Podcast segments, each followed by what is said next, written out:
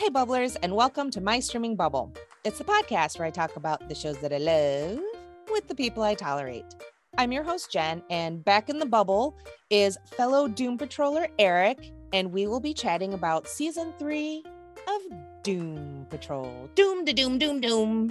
How's it going? How's it going? That was my GIR impression from Invader Zim. So You're gonna sing the Doom song now? you're welcome. Yeah. Doom, isn't that it? Just doom to doom, doom, doom. Yep. I love Hi, everybody. that show. So we are we're gonna just get right into it and hit up the hastily shortened season two finale and setting the groundwork for season three, Mhm. um, where we find the patrol trying to figure themselves out without Niles, and then shit gets wibbly wobbly. We're introduced to two hoods, the Sisterhood of Dada and the Brotherhood of Evil, and the Werebutts are back. We're but Werebutts and Zombie Patrol. I loved that. That was that might be my favorite episode of the season. So, Eric, we'll start with the kind of wrapping up of the shortened season two. So, as we know, season two was cut short because of fucking COVID. Oh, and spoilers, spoilers, spoilers, spoilers. And so, season three wraps up those storylines and starts planting the seeds for season three with um, the introduction of Laura DeMille, Mhm. Madame Rouge, played by the amazing Michelle Gomez. Mhm. So I want to know what your thoughts are on the what I felt was understandably rushed ending to season two. so it was a very so i basically both times that i watched this season i had to go into it in with well the first time i went into it i went into it with the mindset okay we're in season three now you know and after i got done watching the first episode the first time it did feel a little strange to me just because i really did not feel like i was picking up at the beginning of season three i still feel like i was at the end of season two so i really had to wrap my wrap my head around that and just kind of accept that this is the start of the new season. We're just kind of picking up where the last season left off. But the way that the story was continuing really continued and, and that and that's that story ended as if it really was a season two finale. So the second time around, I just went into it thinking, you know what? I'm just gonna take this as the season two finale. And with episode two, I'm gonna take that as episode one of season three, basically. Um, I don't know if I felt it was rushed, totally rushed the first half of it, I would say the whole first act of it of the last season was really just kind of them trying to, you know, kind of wrap up the whole thing with Niles dying, you know, the story, you know, the story between Dorothy and the candle maker. Um, I felt like that actually got a little rushed because there was no confrontation there. We were, I was expecting a bigger battle, I Mhm. guess, you know, a fight for humanity, you know, we, where Dorothy fights for humanity, Candlemaker wants to kill us all. And there really, we really didn't get much of that. Mm-mm. We didn't get any of that. No, not at all. I mean, I feel like the resolution that we came to was what was going to happen anyways. You know, where I do. I think Dorothy was going to find was going to make peace with the with the candlemaker. I really feel like that was going to be the intent the entire time. But I really feel like there was a lot of the middle that was cut out. Right. You know, she got she got she got grabbed. Now we're in this back we're back in the woods. She's in a cage. You know, she fires the arrow but then after that they're on the they're back on like the moon or whatever planet they were on and it's just like it's peace talks and like I, though I understand why they went there I just feel like there was nothing epic about it you know mm-hmm. it it just felt like it felt like it just had to end is kind of what I was getting at we Yeah. have to end this story so we can move on with the show which I Yeah. guess from a you know, from a show writer standpoint, maybe that makes sense. But and plus also coming off of COVID and having to just kind of move on with the series. But I don't know. I just I wasn't disappointed with it. I wasn't. I wasn't. I didn't feel like we got a bad ending. I just didn't. I don't feel like we got a complete ending mm-hmm. to that part of the story because Mhm. Dorothy played an extremely pivotal role in season two. And I feel like it just we just didn't see any justice done for her story, or even Niles. As much as we say fuck Niles, I still feel like Niles. I mean, Niles send off was okay, I guess. Um, but for Dorothy, for Dorothy herself, I just feel like the character maybe deserved a little better than what she got for what should have been her finale from what was season two before she returned a couple episodes later in what would be season three to help out Larry find the gang. But we'll get we'll, we'll talk about that.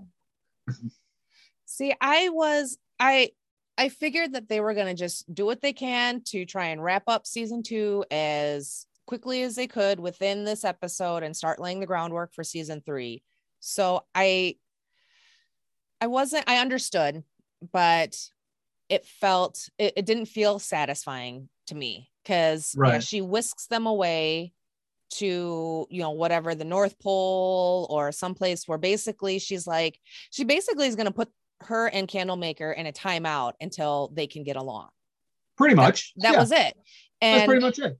at one point there's i don't remember who said it but someone was said fuck destiny and i wrote that e- that equates to basically fuck what was originally planned for the season two finale so the their end goal may have been to have dorothy basically play nice you know force the candlemaker to play nice. But like you said we missed that whole big chunk of it. So when they all of a sudden showed up after, as the gang is melting from their wax coverings and everything she does seem older more mature. She's got a different hairstyle. Her and candlemaker are getting along now and Right. it's like yeah we missed that whole big fucking chunk because i thought we were going to get some sort of confrontation maybe not a battle but something that would have felt like a nice payoff right. but Right. again, I completely understand because of COVID and having to wrap up those storylines that wasn't Mhm. planned to be a cliffhanger like it ended up being.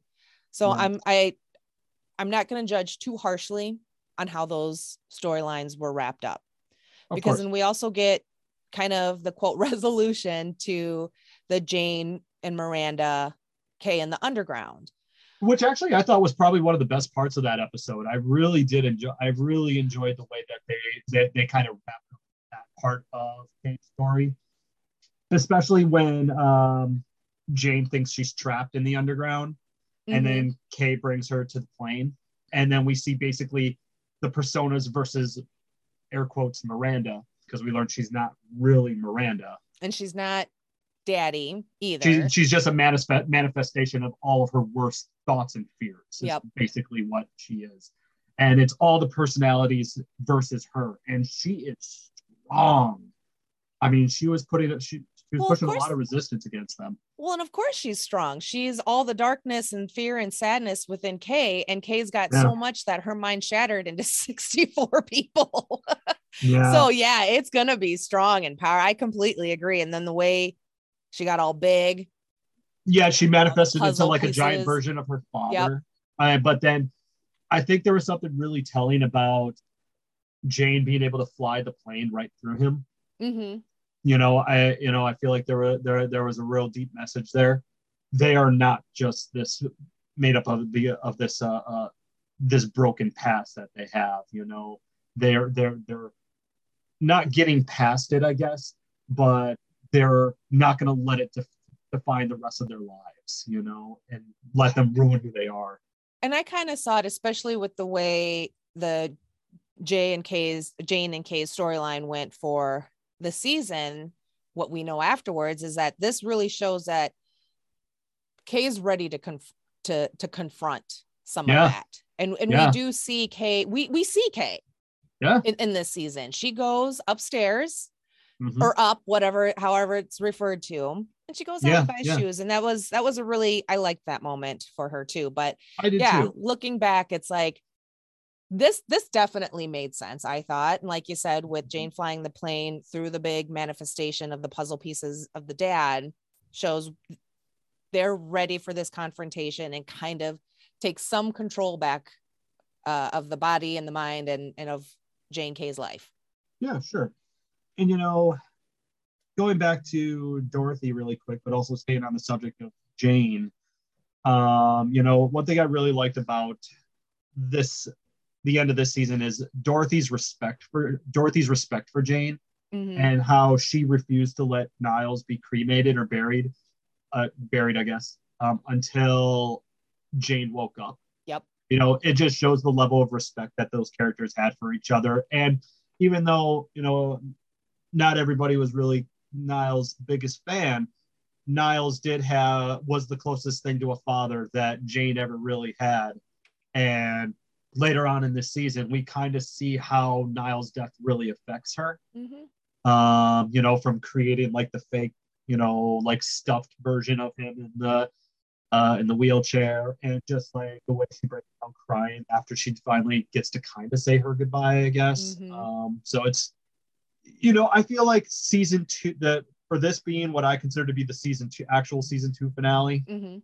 I feel like for Jane it and Kay and that group, it was a good wrapping to their story. I really felt like it was. I agree. I I did like this for Jane and I did I agree with you. I did like how uh Dorothy was wasn't going to allow anyone to do anything with Niles' Mhm. body until Jane woke up. Yeah. And she even has Dorothy even has that little moment with unconscious Jane where she kind of she apologizes. She Mm-hmm. apologizes to Baby Doll and the Mhm. couple other personas that Yeah. Candlemaker ended up hurting, quote Yeah. killing or whatever. And Right. I, I really like that. And I do like kind of the more mature Dorothy that we got in a later episode. Cause I was like, oh, thank God. She finally got to go out and experience the world away from off of Niles's leash. And she's she's fine. she's she's a Dorothy better is- person now. Dorothy, I think Less it goes- annoying.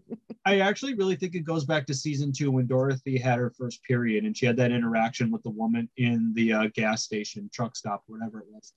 And just to see the kindness of humanity. And she was never really exposed to that. Mm-hmm. And I think that was the moment that kind of opened her up to knowing that the world's not full of terrors. Yeah. You know, there are good things, good people out there. You know, and I agree with you. You know, we do see a more mature Dorothy, especially when she returns a couple episodes later. It's just, uh, I feel like I, I really wish we did. I, we we got a little more of Dorothy in season three. I kind of understand why we didn't. I do, um, but maybe we'll get more of her in season four. But I'm glad we got what we got because we got to see this Dorothy who was more ask, asking more questions. You know, she was more curious, and she wasn't just re- asking you know her father these questions, who would just give her some bullshit answers just to tell her what he wants her to hear. She was at she was talking to uh, oh oh my gosh I can't think of her name. She was with uh, the the detective squad. Oh, the the dead boy detectives, Crystal. Crystal, yeah. When her and Crystal are sitting there and they're just kind of like, you know, she's like, I don't have experience with boys, you know, what can you Mhm. tell me? You know, just trying to get a better sense of how these things work in life. Well, you she know? even Dorothy even said to Crystal at one point, and I I appre- I loved her honesty and kind of opening up to essentially a stranger that she's never been around teenage girls, like other teenage girls, so she Yeah, doesn't know true. how to be a teenage girl, That's true. let yeah. alone other teenagers. But what I really liked was when she did come back and Larry's falling apart. Fucking God bless Larry. I love Larry so, so much. Yeah. But I've got some things to say about Larry from this season, though. Let me tell you. So Dorothy comes back and Larry's having like a breakdown. And Dorothy, she's she gets in, she goes into like the take charge mode. Yeah. So through Danny, they find they get in contact with the dead boy detective agency mm-hmm. and Charles was it Charles or Edwin? Ch- oh. Charles was pl- or who played who did Ty Tennant play? It was Charles. oh, which one's Ty Tennant? I'm sorry. The Which blonde one? one? Which, let's see the blonde one. He's Charles. That's Charles. Okay, yeah. Okay. Yeah, so she so through Danny, so she basically is calling the shots. And with Danny's help recruits the dead boy detectives and Crystal to detective agency to come and help them Yeah. retrieve the gang from the underworld or not the whatever. yeah. So I really appreciate it because, you know, last season, understandably, she's so timid and scared and she doesn't know anything. And she's been literally sheltered in the basement of Danny Mhm. for hundreds, like a hundred years. yeah. Something like that. So just in this short time, and again, I think that's a lot of what we missed with finishing her storyline with Candlemaker was this maturity, this take chargeness. Right. I think right. if we'd have gotten more time, if that we had a full season two, we would have seen, I think, maybe more of that to show her growth and um, kind of leadership, her budding leadership roles. Right. So right. we And still we still see that she's a scared, somewhat insecure, you know, quote teenager, but she's learning. but she's know? learning and she's adapting and she's accepting things very well and quickly. So Yeah. I I really liked Dorothy. Like you, I think we could have I would have liked to have seen more of her. I was actually kind of sad that that she left with the dead boy detectives and Yeah. on Danny. But Yeah. and they never really she just said that she had to go find a few things, but it's never specified what it is. So we just are left to assume like herself, essentially. Right. And I do love the fact that, you know, yeah, even though we really didn't get much of uh, her this, uh, you know, this season, I feel like the writers left it open knowing that she is going to be coming back. Yeah.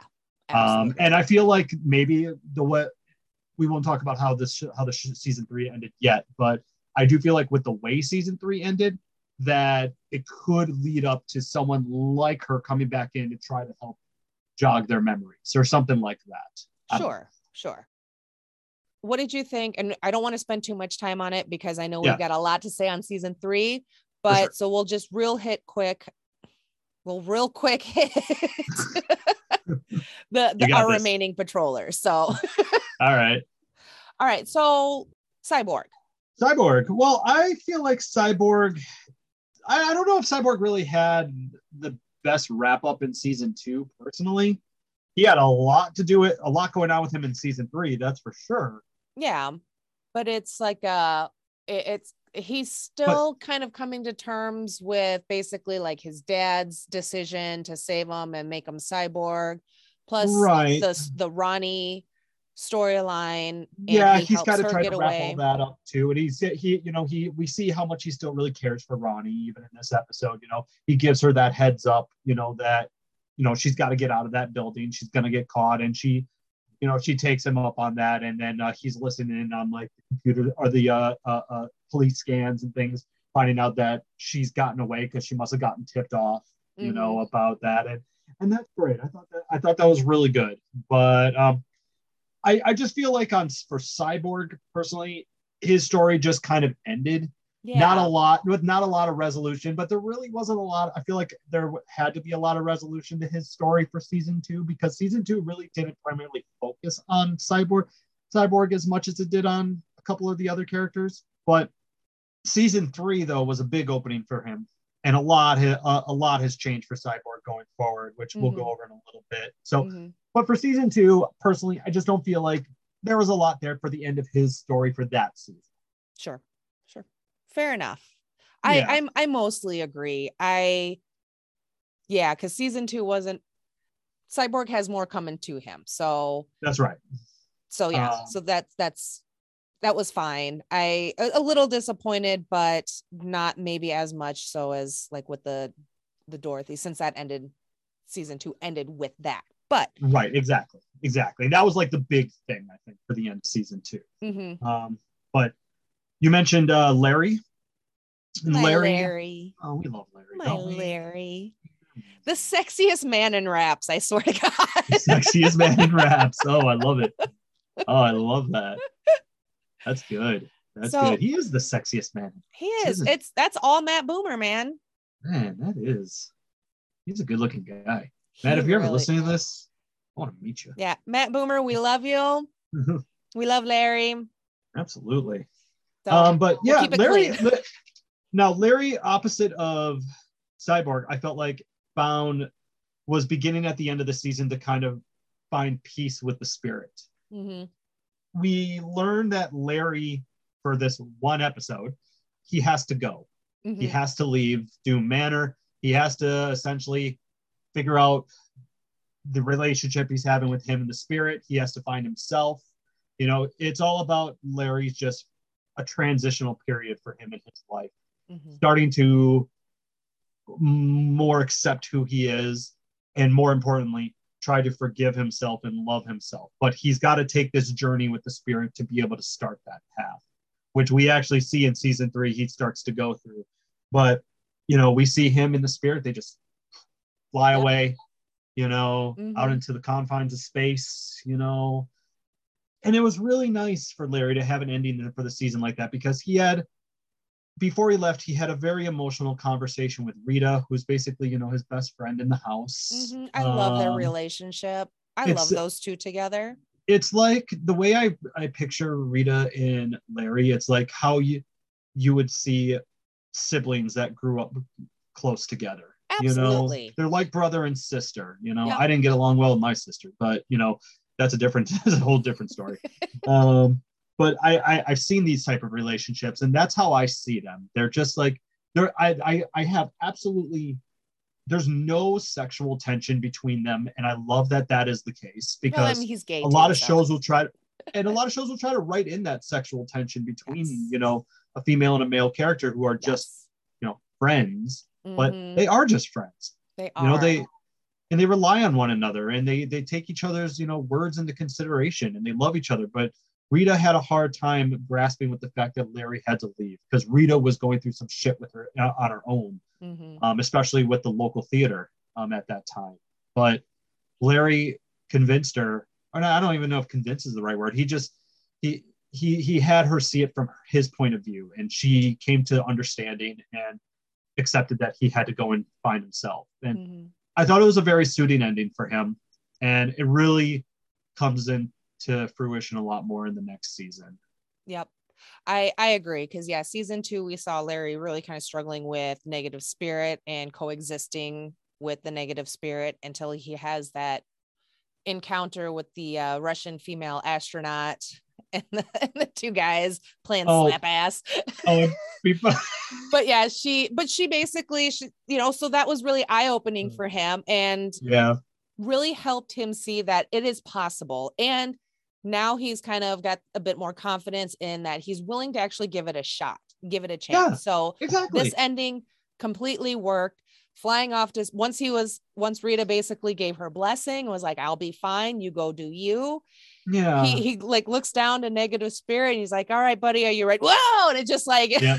just and you know what off. it may it may not seem like a major line to probably most people or probably a standout moment in my opinion for other people but for me for me there was a moment in that that conversation between him and rita that brought me back to the uh, one of the final episodes of sabrina basically when the sisters all were reunited for just that moment and then she realizes that she killed her that you know she killed her sister it's not quite like that, but it's the, the emotion that I got from this moment Mhm. this season that reminded me of that. But when her when when Larry and Rita are having their conversation before he flies off, he just looks at her and it's such a funny line, but it's such an emotional moment where he just looks at her and he's like, Will you please remember to water my plants? And she's like, and she's crying, but she's like, probably not yeah. and it's just I don't know why that hit me. It hit me just as hard as it did in that when I saw that that part of Sabrina because I was like, that's a true human answer. Yeah. But there's so much love behind that response, and you could tell Rita's super emotional about this. But she's being honest with him. She can never lie to him. That's right. know? It's it's just the pure honesty and the acceptance and Yeah. the respect, and uh, just another kind of way to solidify that their relationship is the best. Yeah, I love. I besties, mean, dude. I love, and don't get me At least wrong. for now. uh, don't get me wrong. I love like Jane and and and Cliff kind of Yeah. together and their little bit back and forth relationship. But my Yeah. favorite out of the ser- out of the series is Larry and Rita. Absolutely, I have to agree Larry. full heartedly. Yeah. Mostly because Um, of Larry. but yeah, that's all I got to say about Larry and uh, Sounds the end of good. His, and uh, his story and season. Yeah, I completely agree. So, all right, on to Cliffy. So Cliff. Oh, he's getting. So really, he's he's body's malfunctioning. He's mad as fuck at Niles. yeah. Side note, I love that the theme of this season, or at least the first several episodes, is basically fuck Niles Fuck Calder. Niles Calder. Did I not call that? You did. You totally did too. but he Right. deserved it. He totally did because fuck him. So we see Cliff, he's still very angry. You know, Mhm. he and he's trying angry with Niles and trying to work out some sort of relationship with his daughter. And it all comes around and everything, but his body's like malfunctioning. He's freezes up, kind of gets the shakes. Yeah. And then we later find out that it's likely Parkinson's. it's it's just assumed because he took some online shit, you know, yeah. like Oh my gosh. WebMD fucking shit. So it's just we, we just assume that it's Parkinson's, I guess, at this point. But what did you think of our robot man Cliff? So Cliff, I thought had a pretty good ending to his story as well. Not the greatest, in my opinion. Um, not as good as Larry's. Not as bad as Cyborg's. Um, I felt like his was kind of like a mediocre ending to his season two story. What I did like is, even though there was no forgiveness for what what Niles did to him, I did like the conversation that Niles Ghost and Cliff had in the lab because and I thought it was I thought it was a conversation Cliff needed to have because he was still all about fuck you, you ruined my life. How can you know I, I'm not gonna help burn your body and make you at peace. And he didn't. Cliff doesn't owe Niles anything. Mm-mm. But what I did like is the maybe not sense of forgiveness, but sense that he of appreciation that Cliff had when Niles admitted that he sent Clara the tape. yeah. So Clara knew the truth of what happened to her father. Yep. And he didn't forgive Niles, but I really do believe that Cliff would wholeheartedly appreciate appreciated, you know, that honesty from Niles. So even though he still hates him, a part of Cliff can not completely hate you Yeah. know, not with every t- titanium inch of his body. But you know, like you said, you know, we find out with Cliff that you know he's getting the shakes, and uh, there's concern about his his mental health. Obviously, you know, his brain's not functioning the way that it should be, and um, you know that plays out completely. It's a like the his biggest part of his story in season three. But mm-hmm. you know, for and if this had been the original season two finale, which you know we kind of view it as, I think we would have been left on the off season wondering, you know, is, is Robot Man gonna die? You know, or is it, you know, is he just gonna completely shut down? What is going on with him? But you know, we didn't have any time in between to process, you know, those theories, and we just jumped right into it with kind of going into the next episode. But you know, I was very happy that he was happy about being a grandfather.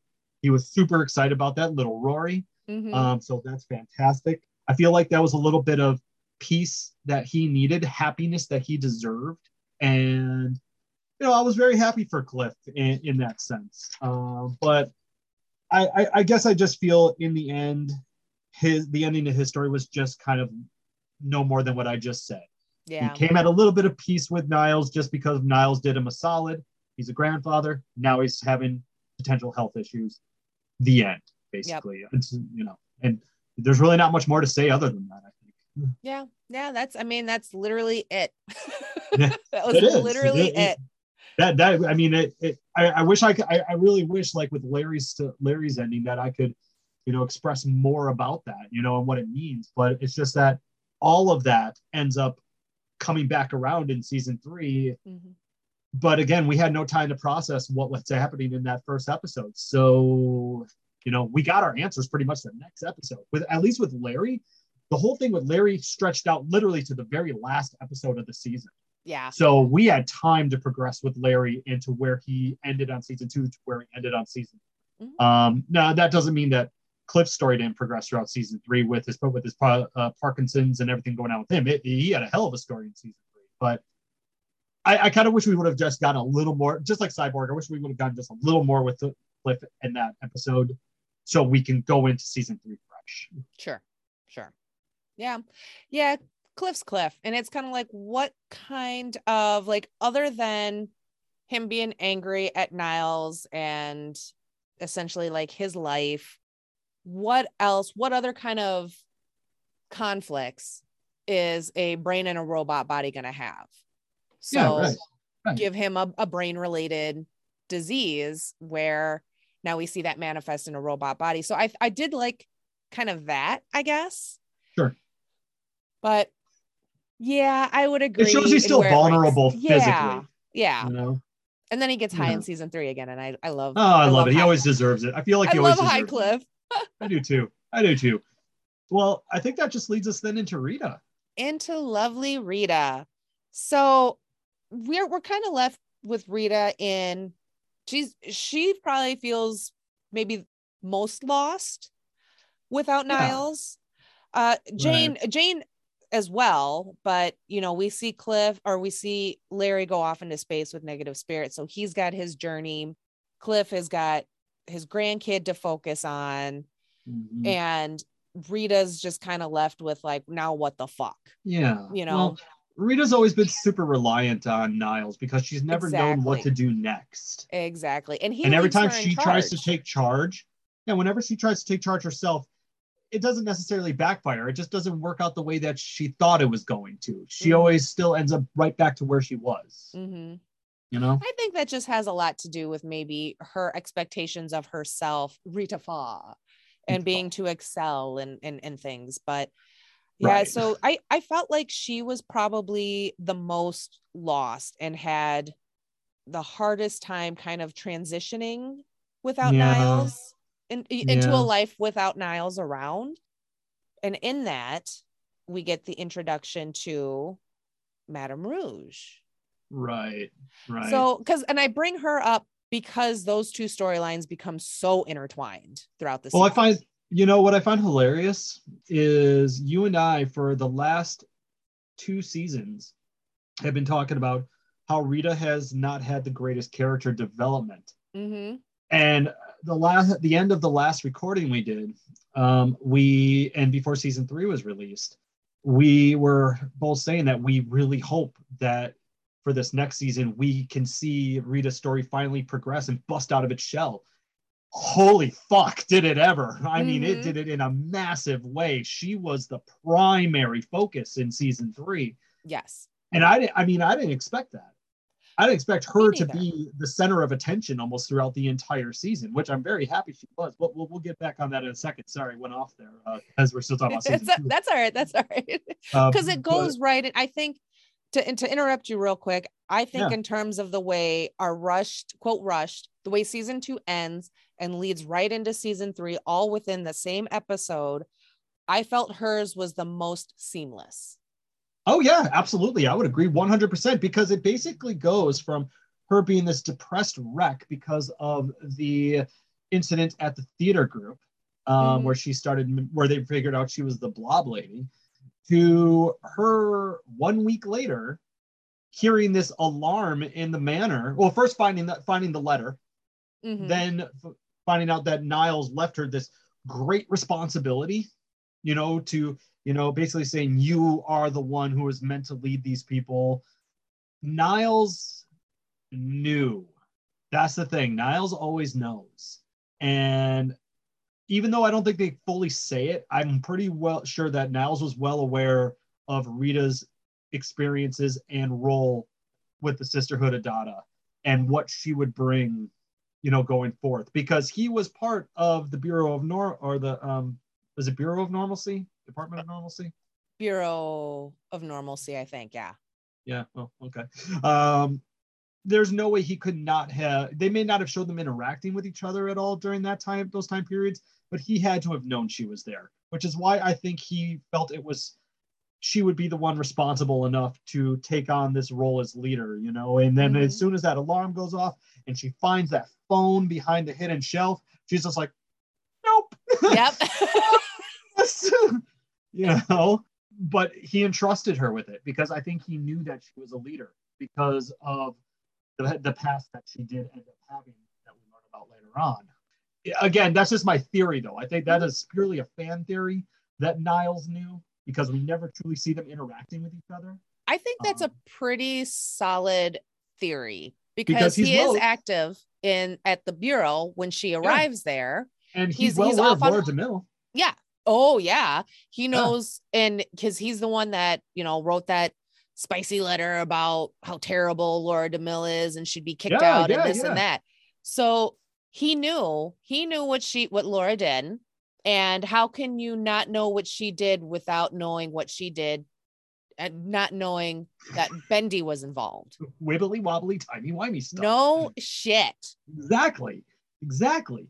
But it, it makes sense. So, I mean, that again, that I think it's a good theory to have that that's why he wanted her to be the person that he left in charge of the manor because he knew what she was capable of. I I think it's I think it's pretty solid. And who knows, maybe if we hadn't if we didn't need to spend time wrapping up season 2 within season 3, maybe we would have gotten another little Yeah. breadcrumb or a little teaser kind of more alluding to that theory.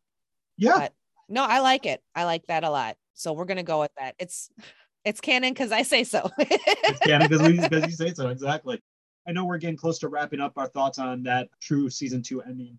The other only other thing I want to say about it is, despite how much we really, especially you, are not fans of Niles, I'm glad that even though he plays a very minor minor role in the next season, like it's really brief. I'm glad we got the wrap up with Niles that we did. Niles is dead. Niles, I don't know if Niles deserves peace for everything he's done. He may have come into terms with what he's done and has accepted and forgiven himself. You know, because you could tell there there was Niles has lived with the guilt for what he's done with pe- these people for decades. You know, and Mhm. that that does something to your to you emotionally. And I'm sure he you know he was just living with the guilt, but he had he had to keep doing what he was doing. He he felt like it was necessary. And but again, I think Niles is just happy now that his role in all this is over. Yeah. You know, now his children, subjects, whatever the fuck you want to call them, um, victims, Yeah. you know, yeah, they, they they they now have to find their way without him, which is good for all of them. They need it. Yeah. They can't rely on Niles. But I will say, for him, I'm very, very glad we got the bonus scene in the end of the episode where he is about to go and join the sex ghosts because Yeah. that was absolutely amazing. I felt like that was probably a very suiting end for him. But then that gets totally interrupted by Kipling um, burying his body and just taking his head off. That was like that that that was just kind of like the icing on the cake right there. Because Kipling, I'm glad we, I'm glad that he at least had something to do with Nile with Niles in the very end of that season because those two are just hilarious together. Yeah. Uh, that, that did seem seem fitting. So Yeah. All right. Now we will get on to season three. Oh, here we go. You guys ready for this? I know we are. So Missy, because It's like- just Missy, it's just the master going around fucking with shit. I'm super much. convinced. Michelle Gomez, I love her. She is so much fun to watch. She's got a great accent, amazing hair, and she looks flawless in anything she's wearing. How do you pull that off? I don't know. You just you're Michelle Gomez. That's it. That's It's like- that's how you pull it off. You got to be Michelle Gomez. You can't be anybody else. Like nobody is that perfect. Right? And I know Jesus. and and I know like in the flashbacks when she's part of the sisterhood of Dada and her hair is just so full like I know It's that's not all her but still she makes it work she worked all that fucking hair and I love her I'm so glad she joined the cast this season she Mhm, was so much fun to watch mhm. and I just I adore her. I think she's hilarious and more people need to profess their love for Michelle Well, Gomez. look at this, man. Look at Michelle Gomez's resume just within the last like 10 years. Mm-hmm. You know, and I'm sure she's done projects that I haven't even seen yet. But on big name projects, I mean, of course, there's Doctor Who, there's Sabrina, Mm-hmm. now there's Doom Patrol. I mean, she's literally everywhere. And in pop culture, you know, she is just she is beloved by the people, by the fans. You know, oh yeah. she could let you know they could replace Brendan Fraser with Michelle Gomez in the show, and it would fucking work. Okay, totally somehow would. it would it would work. But yeah, I mean, I agree. She's a very very well fit for this show. Like when so she came in uh, at the end of season two when she came up through the time machine, and the girl who was playing Rita in the play ended up falling through uh, uh, uh, through the hole that she ended up digging up in the ground Mhm. but just in that opening scene is eh, you know is eccentric and as flawless as Michelle Gomez is, also how perfect was it that she just dropped trout and just fucking pissed right there in the fucking street? All I could think was there'd be so much splatter. Probably. Probably there would be. they didn't go that far down, but yeah, uh-uh. right. but There's still, gonna be a lot of fucking splatter with that much pee. it's hilarious. and I love that she just wasn't no problem doing it. And why did yeah, she look so perfect doing it? It's Michelle Gomez. I dude. know. So, but what's funny is the first episode of season two, we don't actually get a lot of her, or season three. I'm sorry, we don't get a lot of Michelle Gomez. Not not not a lot. I, actually, do we really get any at all? Well, just it, it's pretty much just that, and then she's on a. We just know that she's off to find Niles, and then yes. Yes. And then she eventually makes her way to the to the gang and everything. But she was just that I don't want to I hesitate to say like last minute, but she's just that thing at the end of an episode to make you want more and be like, okay, no, yeah, this exactly. is the new character. We all knew she was coming in. We all right. knew who she was going to be playing. Right. So now here she is. And but now you got to wait till the next episode to get more of her and have all those pe- and then you got to wait the whole fucking season for all those pieces to come in and right. uh, get put together and everything. it was interesting because really throughout the entire season three, she kind of was playing two characters the entire time. Well, actually, if we're being real technical about it, she was playing three because she had to play the character who forgot. Mm-hmm. She had to play Laura DeMille from 1917 to 1949. Mm-hmm. And then she played Madame Rouge from basically 1949 till she remembered in present day. Mm-hmm. And these are three kind of different personalities that we're working with at once. The one that's trying to remember her past just seems lost and confused, you know? I will add that we get a fourth Ooh. in the last episode of of the of the season of a men the episode's like Amends Patrol or whatever men's where patrol, she yeah. goes back just a little bit to forget who she was but she yeah. left herself a note that you're a shitty person, but you're yes. trying to do oh, better. Right. So you're now we get right. a, a, redem- a redeeming a Laura DeMille on the road to redemption. And what's funny is like she knew at that moment, you know, she deserved to die for all the terrible things she's done. And as Rita is standing there with her hands around her throat, literally about to strangle her, she looks at her, basically says, You could kill me, but I'm not worth it. Like I think she's telling Rita, killing me is not going to bring you the peace you're looking for. But oh, if you absolutely. feel like you need to do it, I accept that. Yeah. Yeah. So I agree with you. Maybe you, you know four personalities, then the acceptance. You know, mm-hmm. the amends. The amends. But so. no, she was she was amazing this show. She's always amazing. Um, I feel like you and I can every, every every time there's a show that she's in and you and I end up doing a recording about it, we spend so much time talking about just her. Really um. And I don't know that we really say anything different other than we love her so much. And she's so right, great so, in this. all right. So so aside from like, you know, uh, just basically sucking at the tit of uh, Michelle Gomez for, for like the next 20 minutes. Uh, let, let, let's actually talk about the character. So what, let me ask you, what did you think of the character of Laura DeMille and Madame Rouge? Well, I, as much as I love Michelle Gomez, because this isn't my, I, I will say it now, this is not my favorite season of Doom Patrol. Yeah. So keeping that in mind, eh, I don't know. Because, you know, when we're first introduced, it's even on a rewatch, it was hard to take notes because I'm like, well, how did this all play out? And it's like, I really had to like pay attention and watch for these things, like the little differences between Amnesia Laura, Dada Laura, and Madame Rouge Laura. Sure. Yeah. And she did an amazing job portraying all three mindsets, all four mindsets. But I think it was really sad seeing 1917, like Dada DeMille, go from all about the sisterhood of Dada and the art and the expression and saving yeah. some of these metas and yeah. fuck the bureau and labeling weapon not a weapon to just becoming very jaded. And when Rita calls her out and kind of their confrontation of it's always been about power for you and yeah. how you lorded it over us and this and that. I don't know if I agree with that I don't know. I, I felt like there was some truth to it, but I also felt like Rita was speaking more out of anger and vengeance because Rita Totally. really gets on, like the brain says, she's like been flirting with the bad side, you know, the dark side basically of, Mhm. of a villain.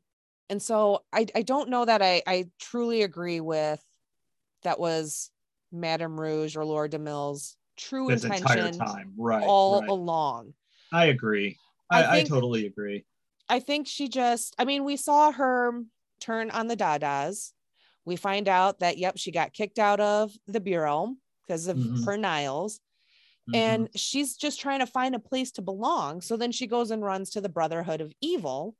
Yeah. And then they're like, yeah, yeah, go do this this miss- mission, which the brain later says was the equivalent of like a grocery run, and she Right. fucked that up. So I, in a way, I kind of felt bad for her. Sure. I mean, I th- I mean that sense of belonging, you know, anybody, yeah. you know, especially she lost her because I think she truly loved the Sisterhood of Dada. She loved all of them, She did, and I but think she also maybe felt threatened by the bureau too, and I feel like the well, threat. and I think her way to try and justify and redeem, obviously, you know, she she lost the love that she had with the Dadas, she lost employment and any kind of respect. And now she's just maybe trying to find a way to justify her evil actions by running to the nearest villain group. You know, she didn't uh, within all the DC groups, did it have to be evil? You know what I mean? She could have, because I don't know. I don't know. I, I, I, but I don't think she was what Rita said she was. I think Rita was just acting out of anger. Of course, Rita in her health, in her heart, though, probably did feel, did truly felt that way Absolutely. because she she felt absolutely betrayed. All of them felt betrayed by by Laura and what she did. But I feel like Laura didn't do what she did without having her reason to do it. what do you think her reasons for turning in the Dadas were? Because according to Rita, it was more power. I feel like she was scared. Yeah, I think so too. Because she, was real- so hesitant, even when she was confronted by whatever dude. And he's like, no, no, these are weapons. We're in a big meta war and we need all the help we can get. Even before she goes in and rats them out, she's like, but they're pacifists. But you know that scene kind of confused me too. The interaction she had with with, with her and the and the bureau agent, it did kind of confuse me because it, he basically was threatening her and threatening her position at the at the bureau, which I I, I don't really because he at the beginning at the beginning of that he said you know if power or whatever was based on numbers you'd be right at the top or whatever because he like he produced so many fucking like meta weapons for them in like that quarter or whatever the fuck whatever Mhm. her numbers were looking good. Yeah. and you know. Her productivity was up and that's right. She's employee of the month. But the bureau wanted all metas wants all metas to be weaponized in mm-hmm. some fashion it doesn't matter how they just want weapons that's all they care about and she has been working since 1917 was it 1917 that's where we first that's where That's that's, when yeah, Rita where- enters the game. that's where she enters it okay well from what but she's know- been doing it for God knows how long because she'd already right. saved the other Dadas. Yeah, right, right, right. Yeah, you're absolutely right. So, however long she's been doing this, she has these the sisterhood, these specific metas have been like her family, Mhm. you know, and she has done everything she could in her power to protect them and to convince the bureau that you know, oh, you you don't these they're, they're not going to be any good for you in war. Um, you know, like you said, they're pacifists. You know, just let them work. And then I think once her position got threatened. And with the threatening of her position came the idea that the metas that she's been protected would no longer be safe because she would be fucking snuffed out. And if she's snuffed out, who's going to be there to protect the sisterhood from these just evil people? Mm-hmm. Because, you know, people, people suck, Yep. even back then. But oh God, especially. yeah. But I feel like Laura did what she did because she felt like she had to do it to protect them. I could absolutely see that. Even if it meant labeling them as weapons, maybe she felt in some way, even if I do this, if I put that big red stamp on their file, I can still find a way to protect them. But Rita and the sisterhood did not see it that way. But the thing is, we have to keep in mind what happened in that moment when all of that was going on. Malcolm died. Mm-hmm. For those who don't know, Malcolm it becomes Rita's love interest Mhm. during that time when she when she traveled back. Um, and oh, I loved Malcolm. What what I wish I wish we had a whole episode just dedicated to Malcolm, Mhm. you know, and getting to know him and his story Yeah. because he was such a cool character. But he died, and that's what that was basically what what what pushed the big red button for Rita right there Yep. is because she completely and utterly held her responsible for Malcolm's death. Mm-hmm. And it was because of everything that was transpiring in that moment, in that scene. So you can't blame Rita for thinking the way she's thinking because all of this is trans because all that transpired the way it did. But we're talking about two people who have two completely different point of views of what's going on. So we have to see it from both sides of the story. One who's doing what she has to do, who we think will try to protect her friends, while the other side is those feeling like they're being betrayed by the one person who they thought loved them the most. Mm-hmm. You know, their protector. Yeah. She, Rita did not see it as this was an attempt on Laura's behalf to protect the Dadas. Because I think, yeah, perhaps there was some intention to say, quote, save them, and that if she didn't label them as weapons, who knew what the Bureau would then do to them?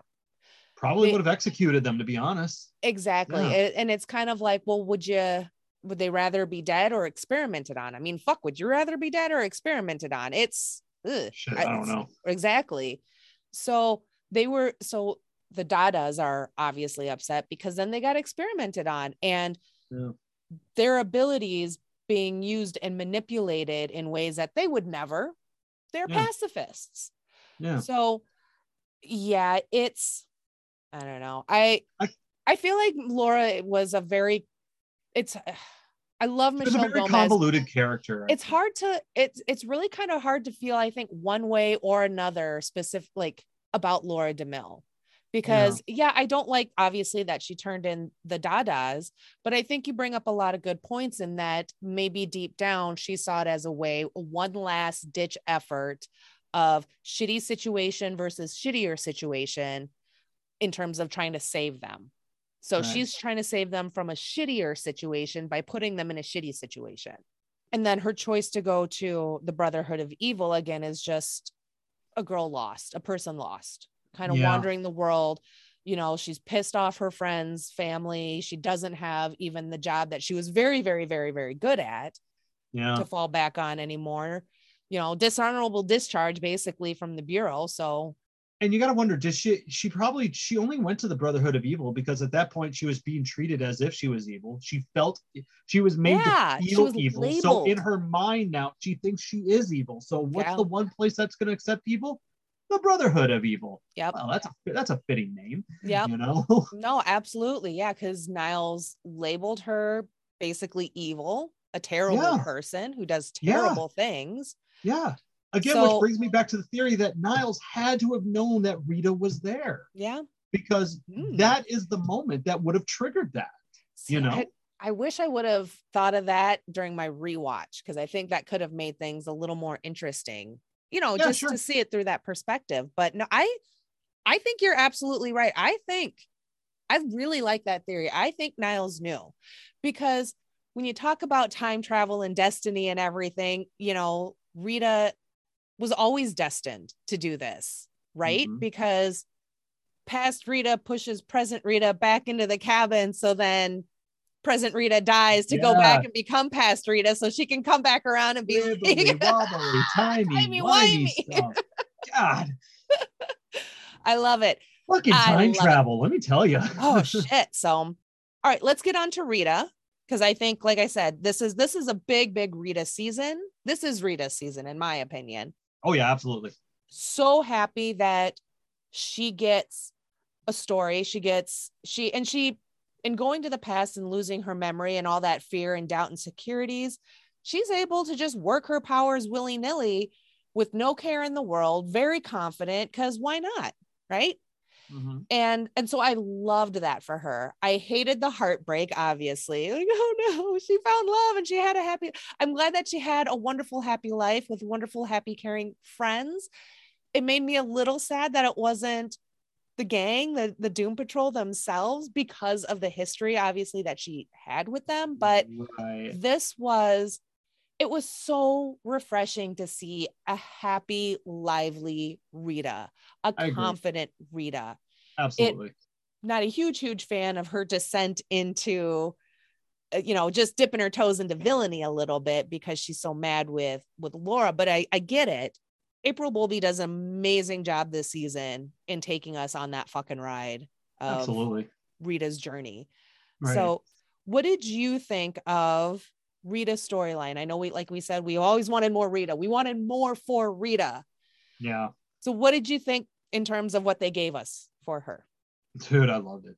Um, I know that you and I don't feel like this was Doom Patrol's strongest season, but I feel like this is Rita's strongest season. Absolutely. And she owned this season. She's been a character that we haven't struggled with as far as getting to love, because I think we've always loved Rita, but she's a character that we've struggled to understand. You know, she's always been trying to find her place in this world.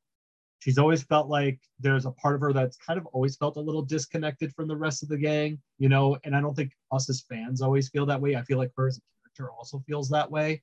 Like something about her, like she loves the gang, but something about this group of misfits, it felt like this wasn't always who how it was meant to be for her Mhm.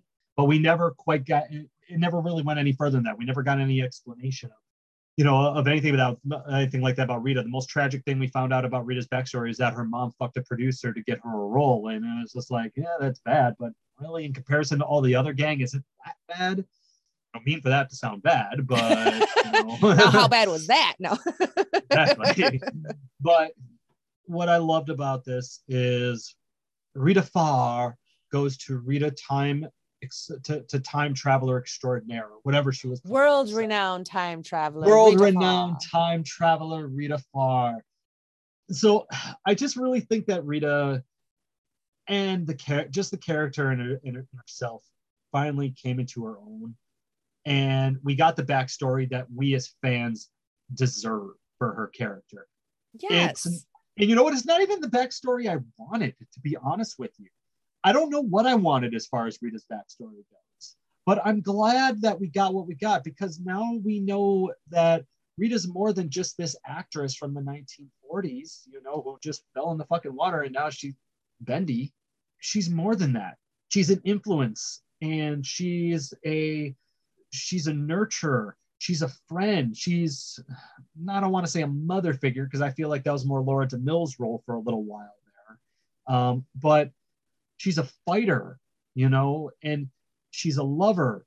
And we learn all these things from the experiences that she had when she was with the sisterhood that it really had me appreciate her character so much more at the end of this season. Mhm. I love Rita now more than ever Mhm. because of this, because of the experiences that she went through. And it's funny because during this one of the episodes, it's through uh, like the second to last episode when they're in the bus on the way down to Florida, right before it flips over. Oh, that poor she bus. says, I know bus that bus is- through so much shit.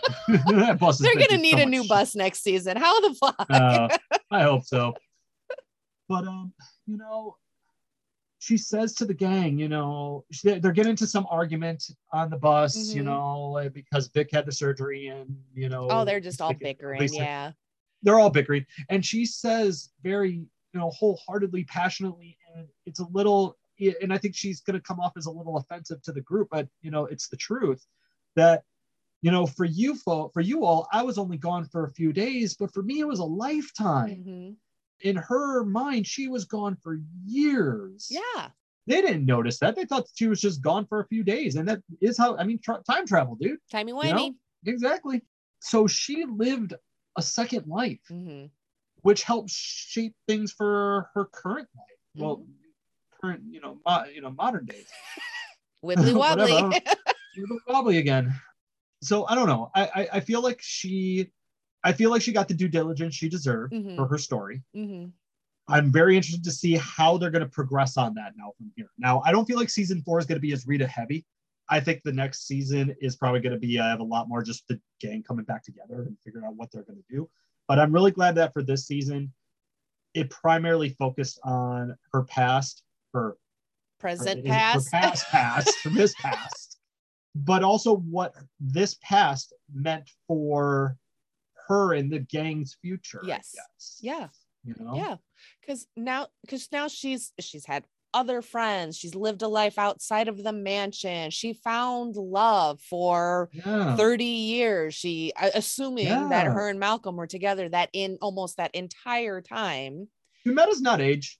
They don't I I, I don't think they age they don't age at the same rate as non-soups As, as- as- as us they call it that they call us normies. normies. Yeah.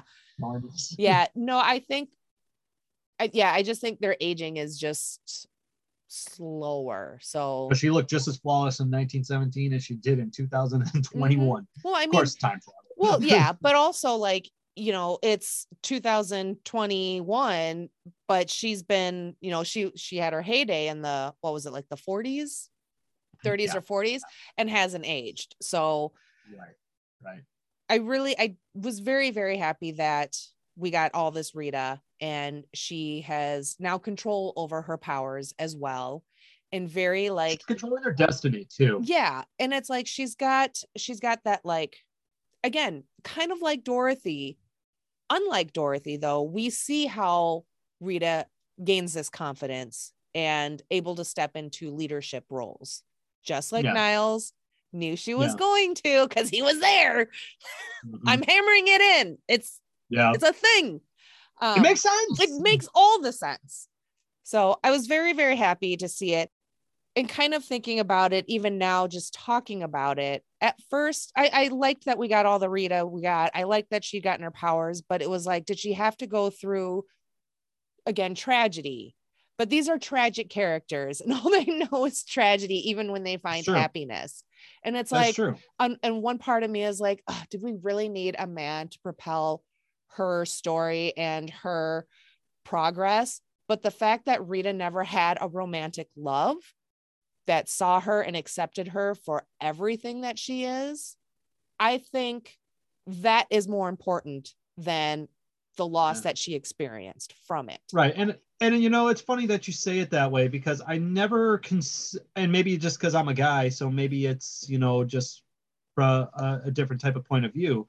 But with her and Malcolm, I never got the impression that Malcolm was out to like save the damsel in distress. Well, no, Like, not at all. you know he was there to like he was there to help her absolutely because she was new. She was in a brand new time. She was amongst strangers.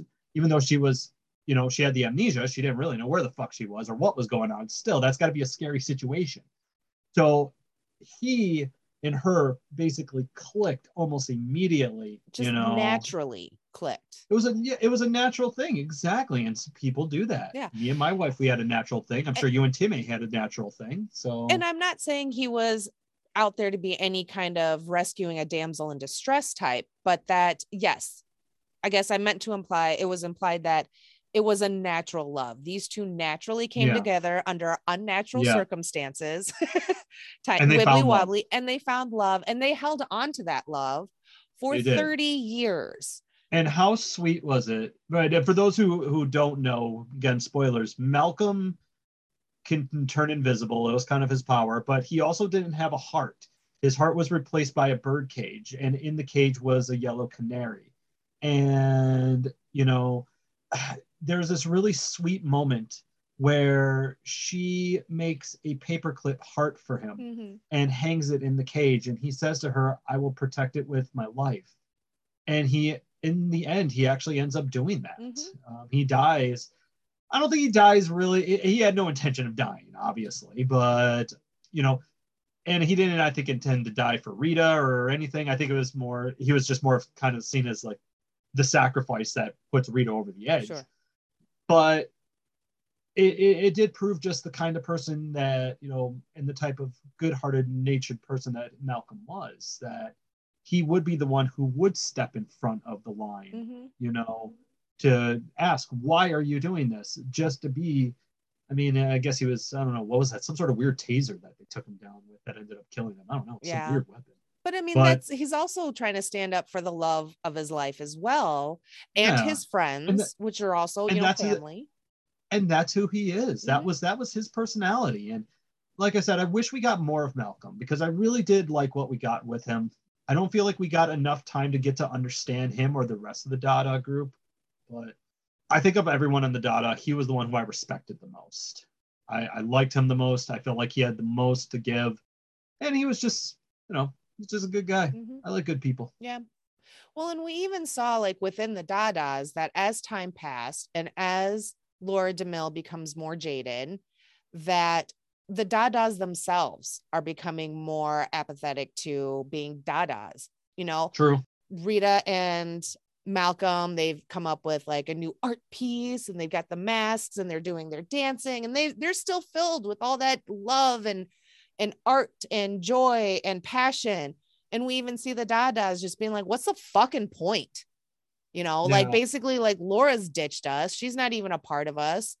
And all and Rita's the one They're trying to keep hope alive, basically. yeah rita's the only one trying to keep that hope alive and she even says like well laura rescued us maybe it's our time to try and rescue her Yeah. and i think that could have been kind of interesting to see in the past of them actually trying to pull laura from doing bad things but whatever Sure.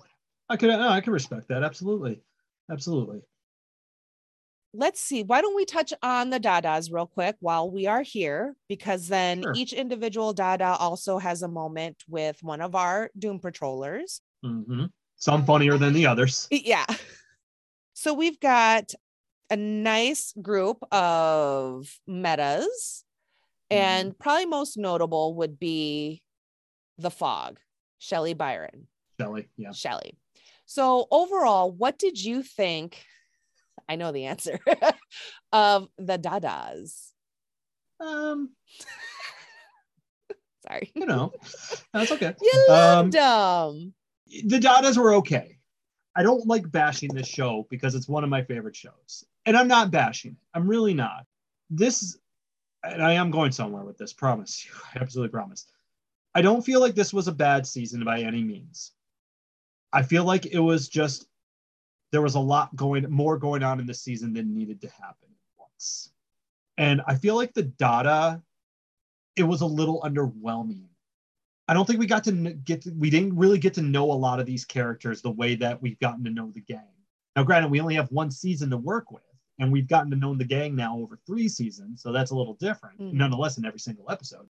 But with the Dada group, I don't feel like there was enough time explaining why each individual member of the sisterhood basically what their basically what their role was.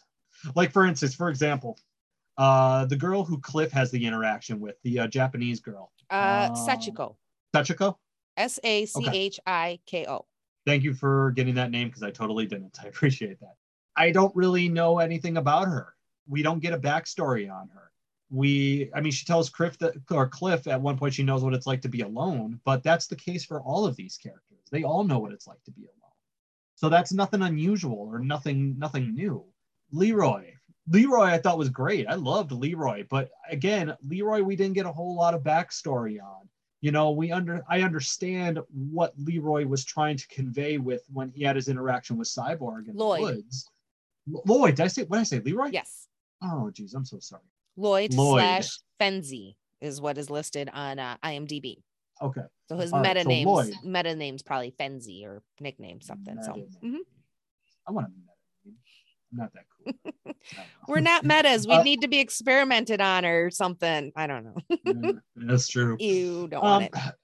lloyd i liked lloyd as the character i thought he looked really cool i kind of like the whole bicycle look on the like bicycle, uh, bicycle wheels on the back on his back i kind of thought that was kind of a neat look but i really don't know a lot about him and the fog you know the fog is probably the one aside from actually no actually i was gonna say aside from malcolm but no not even malcolm i would say the fog is the one that we probably got the most time with because of her interactions with jane hmm but even with her, I don't have an opinion really. There, the group is just kind of meh to me, I guess. Yeah. You know, I I wish I had a, be- a better formed opinion. I really do. I wish there I because I liked what the sister I like what the sisterhood as Dada stands for. And I like the relationship they all have with each other. I like how accepting they are. And I even understand their need to come together when they and work together after they are, are betrayed. Hence the uh, you know the flagellation. But it's just something about it, something about this group of characters that just didn't resonate with me the way that other characters have in the past seasons. Like I hate to say this, but even the guy who would eat hair oh, had a better impression on me than some of the some of the He the had sisters. a stronger impression on us because he was disgusting. yeah. It's just it wasn't a better one. was- It was just stronger. and what's funny is like I just felt like when they were on screen, I just felt like sometimes they were just there. And that sucks because this is a show full of very unique characters. You know, this isn't just like your other any other superhero show that comes out. This is showing the other side of metas. Um, not the not I mean the most heroic person on this show, the most the closest we get to a hero is fucking Vic. Yeah. You know, he's the closest we get. Everybody else shit just kind of happens and it works out in their favor in the end. well, and he's the most like driven to be a hero. Oh, well, he you is know- he is part of the Justice League. you know, Exactly. so it's like the, the rest of the group, they're just kind of like, whatever, we're just fucked up. and yeah, things this just happen to work out for us sometimes. Yeah. And don't get me wrong, I have nothing against this group. Again, it's just that even on a second watch through, I didn't really form a different opinion than I did in the first one. A lot of the times I was confused about what was going on with them. It took me a while to really understand what the flagellation was all about and what the purpose of it was. And, you know, I use these words a lot during these shows, but I'll say it there was no real character development with any of these characters. Maybe the fog a little bit, but I don't feel like I got that much character development with really any of the other ones. But when we talk about really so far a one off group of people for a season of characters, Yeah, that's how much right. backstory when we already have a fairly large cast to deal with of main characters that the show is surrounded by you know you you mentioned that there's a lot going on in the season. I just feel that anytime you have a show that has this many main characters there's always going to be a lot going on when they each have their own subplot going. So it's it's like how much backstory are we going to want on the dadas? And how much growth do we really want to or need to see with these more or less so far one-off characters. I suppose I understand that. Um, and that makes sense. So I wrote this down. The episode Subconscious Patrol, where basically the gang, it's the effects of the uh, of the flagellation, where the gangs are basically reliving like their worst moments in their lives, you know, and then they have interactions with their subconscious. Very necessary. Well, I don't know about completely necessary, but it was a good episode, and I and it conveyed what the whole purpose of the flagellation was basically about. But I feel like this was the one episode this season. I said, I feel like this was the one episode this season that we probably could have done without, and perhaps had a full episode giving a four to five parts, four to five parts devoted to each member of the Sisterhood of Dada, so we can understand where they come from. I would have liked to see one episode this season just completely revolved around the primary members and getting their backstories. Because I think I feel like I would have had a better formulated opinion of this group had I just had that. I think that would have been too much. You think so? Yeah. Okay. Yeah. Oh, that's fair. I mean, mean, are you this is- talking about like kind of like like the Sabrina episode with the fortune telling? So within one episode we get like, like five mini I well, it's Michelle's fault. So So yeah. she's Yeah. she she's the one pulling us back. No, It's always this episode too. I guess I'm just looking for clarification. Are you saying that uh, you would have liked to see one episode where it's divided into whatever the four or five parts, yeah. and we so, get a yeah, little bit of backstory? Kind of, I guess of like that be Sabrina okay. episode. I guess like a little would be flash okay. on the screen that says Lloyd. But you know, I don't know. I think that could have been interesting to see, but I think that I think that would have been too much because now we're given the backstories of these characters and with the expectation possibly of giving a shit about them even more so But that's the thing. I think we're meant to give a shit about them in this series, in this episode, or in we're this whole entire supposed to season. because they are they are the marginalized group in 1917 to 1949 and really throughout the rest of you know meta human existence you know Okay, so kind sure. of kind of between uh lloyd's conversation with vic you know because he's he's a black meta so he's got it you know probably worse than uh the fog or uh sachiko or holly was the other being one a meta, not bad enough being a meta in 1917. Now you're a black meta in 1917. right So yeah, I, I get what you're saying. so i think i think maybe that's that i think maybe they were hoping that that would be enough you know we sympathize with metas already for the most part within the the superhero world because they've got you know unless they go full villain some tragic story oh i my parents died and now i got power and i got hit by lightning sorry i just went barry allen the flash for whatever reason but Uh, it's all right. I think it could have been interesting. I I I don't know.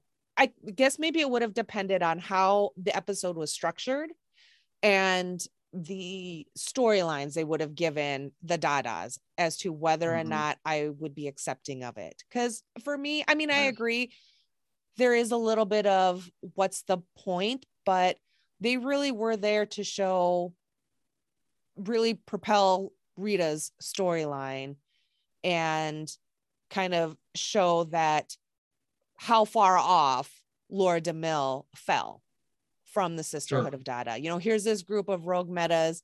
They save, they welcome Rita, who doesn't know who she is, nothing.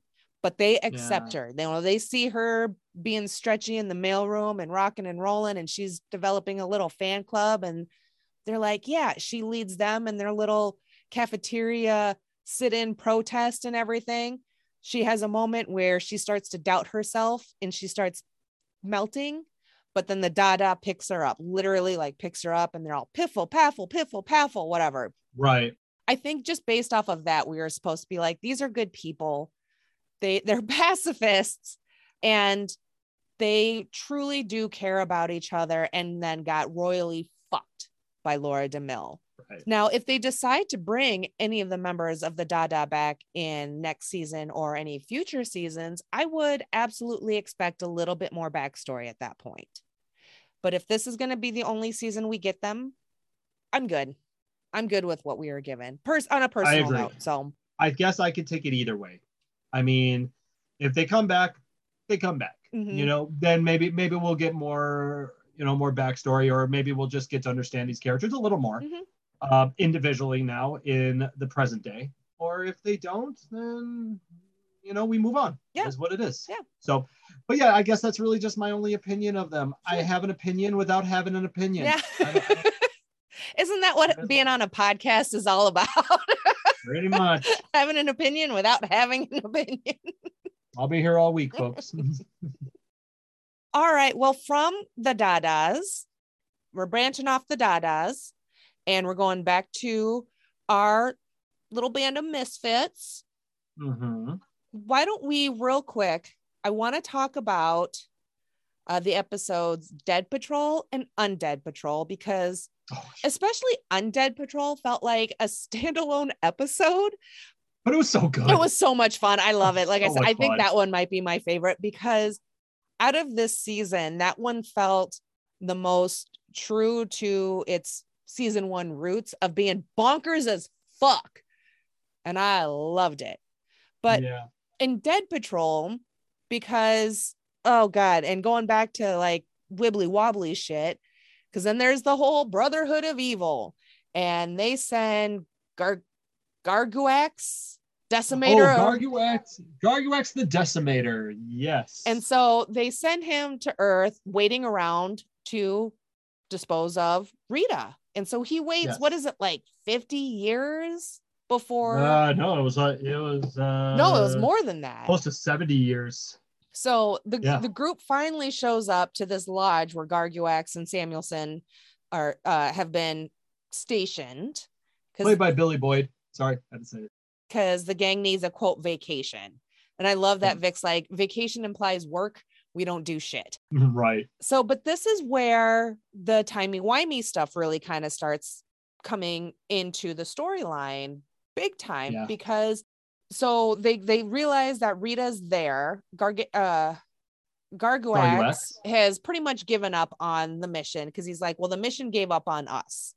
But Right. Samuelson's like, no, no, she's here. We need to do it. And in doing so, takes out the decimator because I'm not gonna, I'm gonna keep fucking up his name and the gang.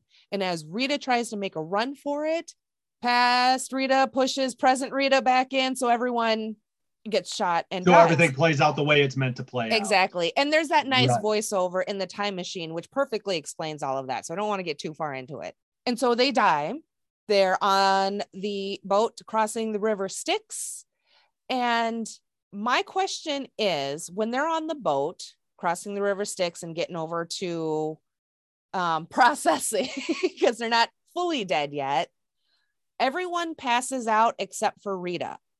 Is that ever explained why? Has that have to do with the data and time travel? And so she's awake when they're Hmm. pulling everybody in I never thought about it.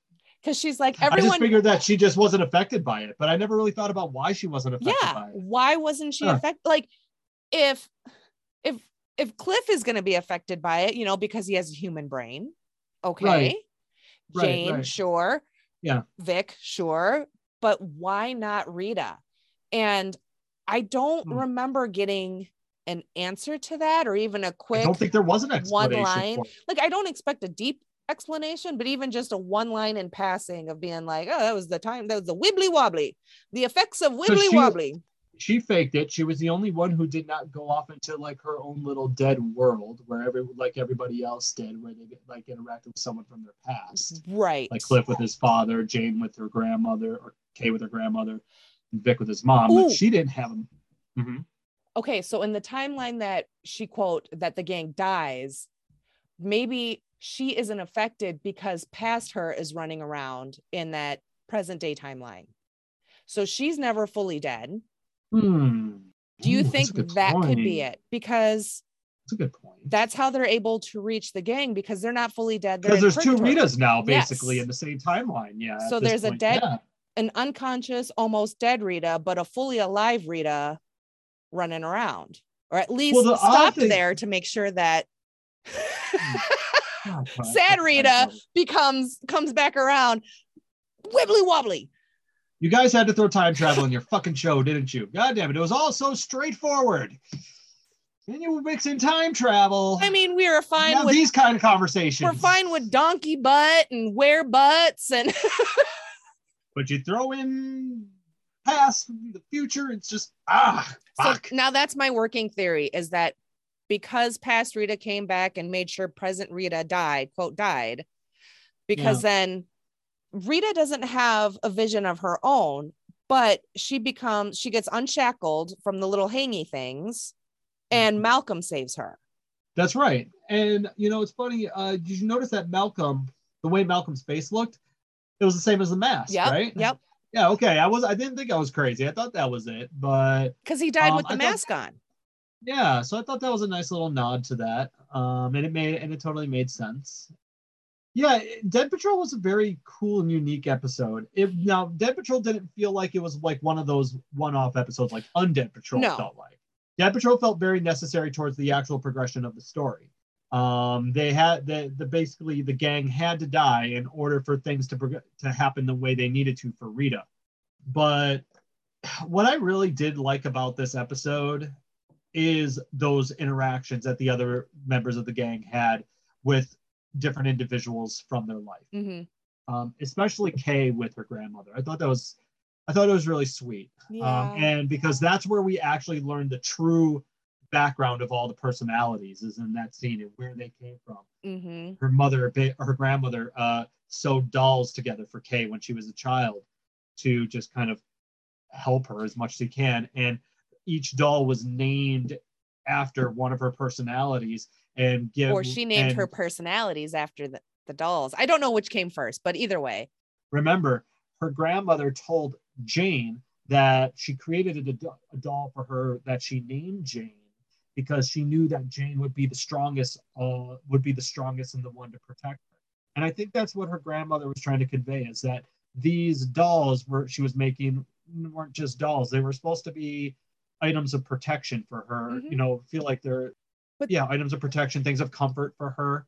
Uh, uh, for Kay, you know, who's just always going back to just like the shittiest fucking life a child could possibly fucking live. but but was all of that i guess i wasn't i guess i missed if they explained whether or not the grandma grandma jane because then we find out that that's basically the doll and the persona jane is probably Mhm. somewhat based off her abuela Yes, because you're right. Because Grandma's real name is Jane. hmm That was it. Grandma's real name is Jane. Yep. You are and that's how right. grandma knew that the jane doll would be the strongest to protect her i guess i wasn't i guess i right. assumed maybe i missed it that these dolls came before kay's big time split maybe kay was already starting to develop different personalities maybe one or two Wow.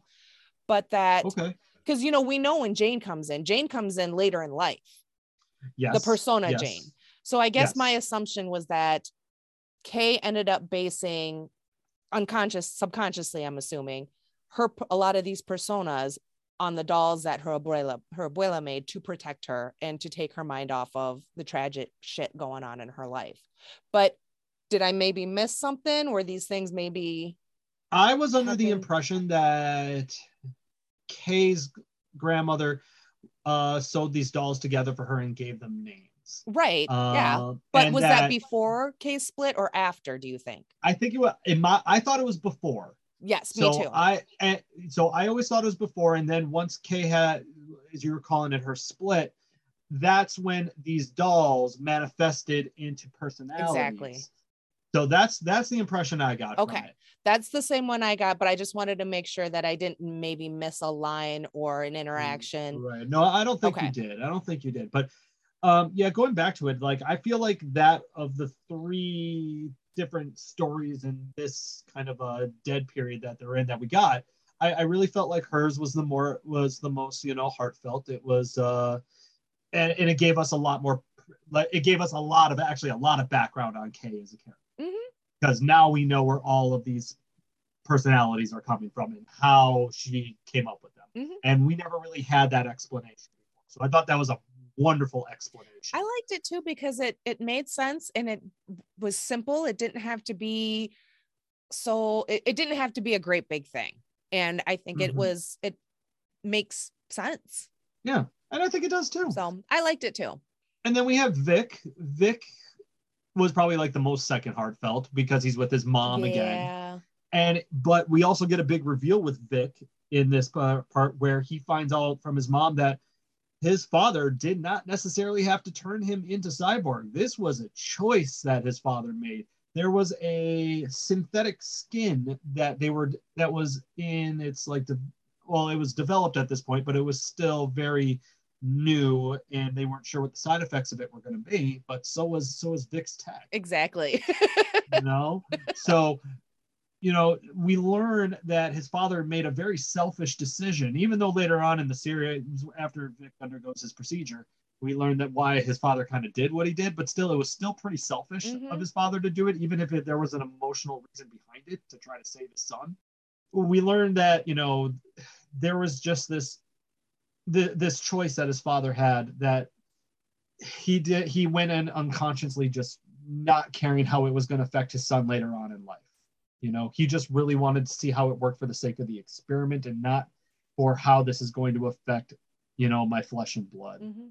so Vic has a very eye-opening moment during this session that this meeting that he has with his mom and it's also very heart you know heartwarming too because you could tell just in that you know that few minutes that we saw those two actors you know interacting with each other and doing their playing their roles just how much these two characters really meant to one another Mhm. especially him to her. Yeah. you know she loved him. She loved him so so much. And i i don't think she said it but basically she implied that you know if it was her decision she would have never gone gone the, the way of the tech. Hmm vic had a really good season that uh had a really good season on this uh, run of doom patrol. And i feel like uh this episode here was kind of like the start to how the rest of his season was going to progress from here. Absolutely. Absolutely. Yeah.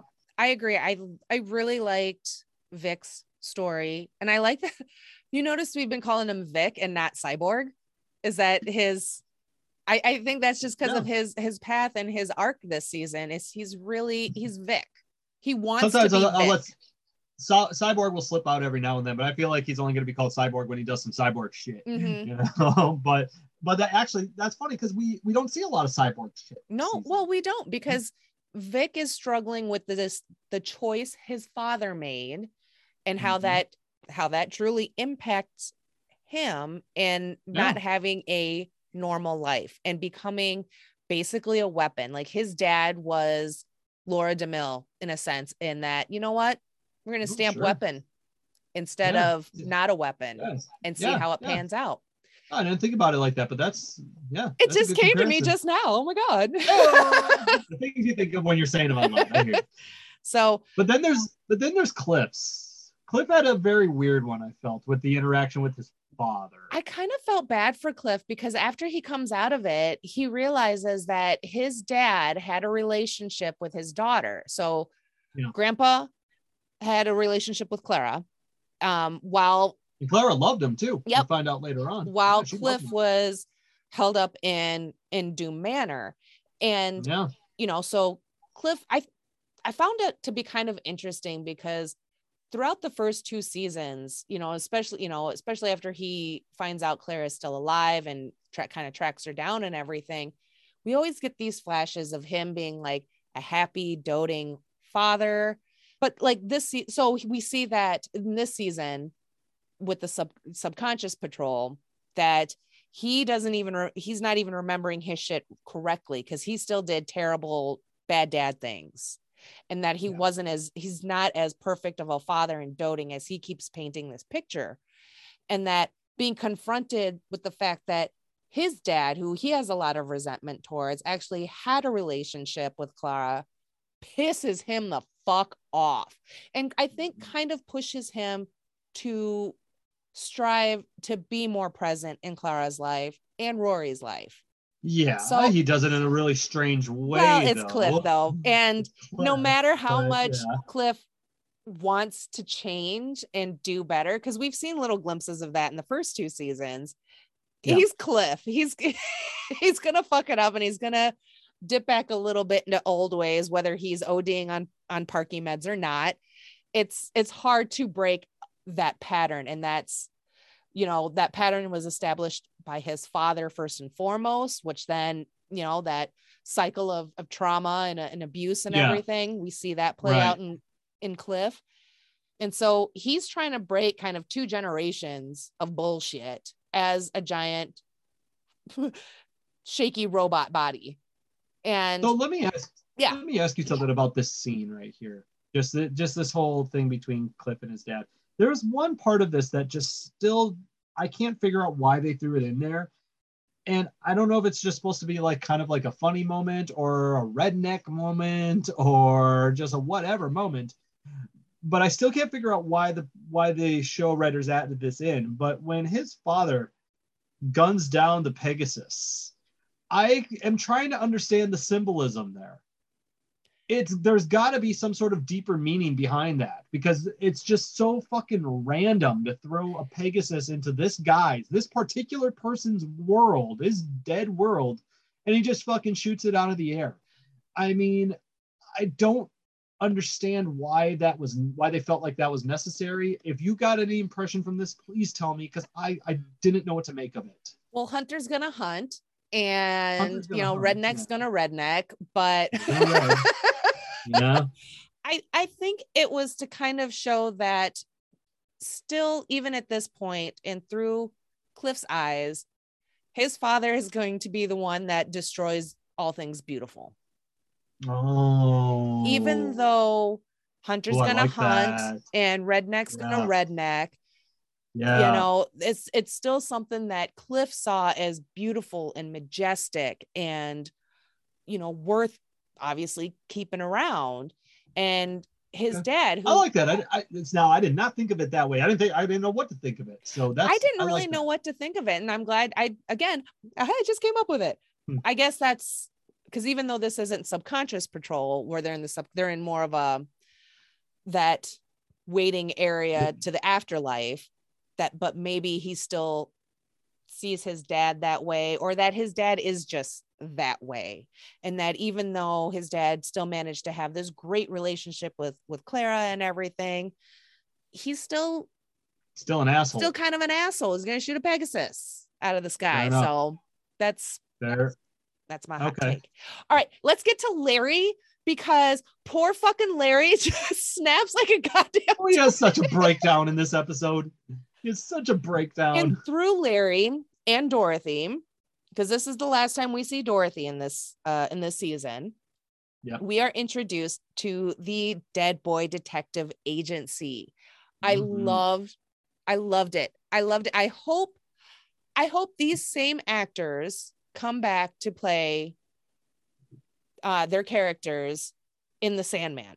Netflix is I doubt it. I they're not listed, but their characters Yeah. aren't listed either on on. IMDb. But that's Okay. not unusual. I was just thinking because it's a Netflix show versus an HBO show, but yeah, that's a good. That's yeah. but they I love that, you know, obviously because the Dead Boy detectives came from the Sandman. They made their first Right. appearance um in I don't remember, but I just listened to that chapter because I'm listening to the audiobook and with the full cast of voice act of actors, voice actors and everything. And it's amazing. I love it so much. I'm on the second act. Fantastic. It's like listening, it's what I imagine listening to old timey radio stories must have been like, Oh, okay. but with I never read The Sandman. I've heard good things though. I've read, I only read a couple, whatever. I only read a little bit of it. Now I've got the audiobooks because once they announced the full cast, I was like, I'm Mhm. fucking in. And Yeah. yeah. David Tennant does the voice. Anyway, we're not here to talk about that one. Anyways, so Dead Boy Detectives, and you're right, it is an HBO thing versus a Netflix thing. It's a DC thing. And even though Sandman obviously takes, you know, Neil Gaiman's done a lot of writing and stuff for within the DC world, who knows if they'll come back. But I loved these characters. I, I thought the actors did a really great job portraying these Mhm. Kids, but they're not kids, right? Because they're Right. over a hundred years old because they've been dead for Right. over a hundred years. They just look that way because that's how That's they looked when when, they they died. died. Yeah, exactly. So I was actually sad that we didn't get a little bit more of the dead boy detectives throughout this season, but it really it makes sense that they only appeared in this episode, but they help Larry go into this waiting room for the afterlife to track down his friends and Yeah. and save them. So we say goodbye to Dorothy because at the end of this episode, she goes off with the the dead boy detectives and Danny. At least we got Danny a little bit, even though we didn't get Flex or Morley. we so, we we sort of got We Danny. sort of- Danny was in the Danny was in the background. I know. I'm, I'm making the same face that you are when I when I think of it because Big sad face. I sent you that text message yesterday saying I'm so upset we didn't get any flex. No any- flex. No flex at all. The only teeny tiny bit of flex we got was in uh, like 1949 when they, we have the one recruited meta that can make an a- you know drawings come to life, 2D objects. The Yeah, yeah. comic that he pulls the beach ball out of is the comic from I think season is that- one. Oh, with was Flex. that? Oh, was that it? hmm Oh, I didn't realize that. Yep, I guess that's kind of an Easter egg. a to Flex, little bit, but I'm just gonna. I know that we want to that we're talking about uh, about uh, uh, the Dead, Dead Boy Detective Agency and, and Larry, but I just gotta say really quick, y'all fucked up on this. You should have brought Mhm. Flex back. You know how how I, for a whole year I was looking forward to seeing Flex return to the screen, and you just didn't do it. yep, y'all fucked Sad up. panda. But Sad panda. but yeah, so Who knows? Maybe season four he'll be back. hopefully but yeah mm. so we see so larry snaps because Yeah. now that the gang is dead someone shipped their pieces and boxes Oh god. and he wraps them in his like preserving bandages and then poses them at the table and then dorothy shows up. he puts the middle finger up. yes for jane to he's like oh that's so her and she's like Oh, and, so and good. dorothy's like don't you think this is a little dark and morbid and he's like well Yeah. and then once he says it out loud, he's like, yeah. So then she offers to make him pancakes just to try to ease his mind a little bit. Which was so sweet. And again, Yeah. signs of Dorothy having matured a bit. But Right. but yeah, so Larry goes back, he saves his friends and everything and pulls them out from the afterlife waiting room. We get a little bit of um Ruth Connell, who is most known, probably known as uh, Rowena from Supernatural, because she's like the night nurse or whatever that she's trying to she's trying to reclaim Charles and Edwin because death has been looking after coming coming for them for a while. So Oh, okay.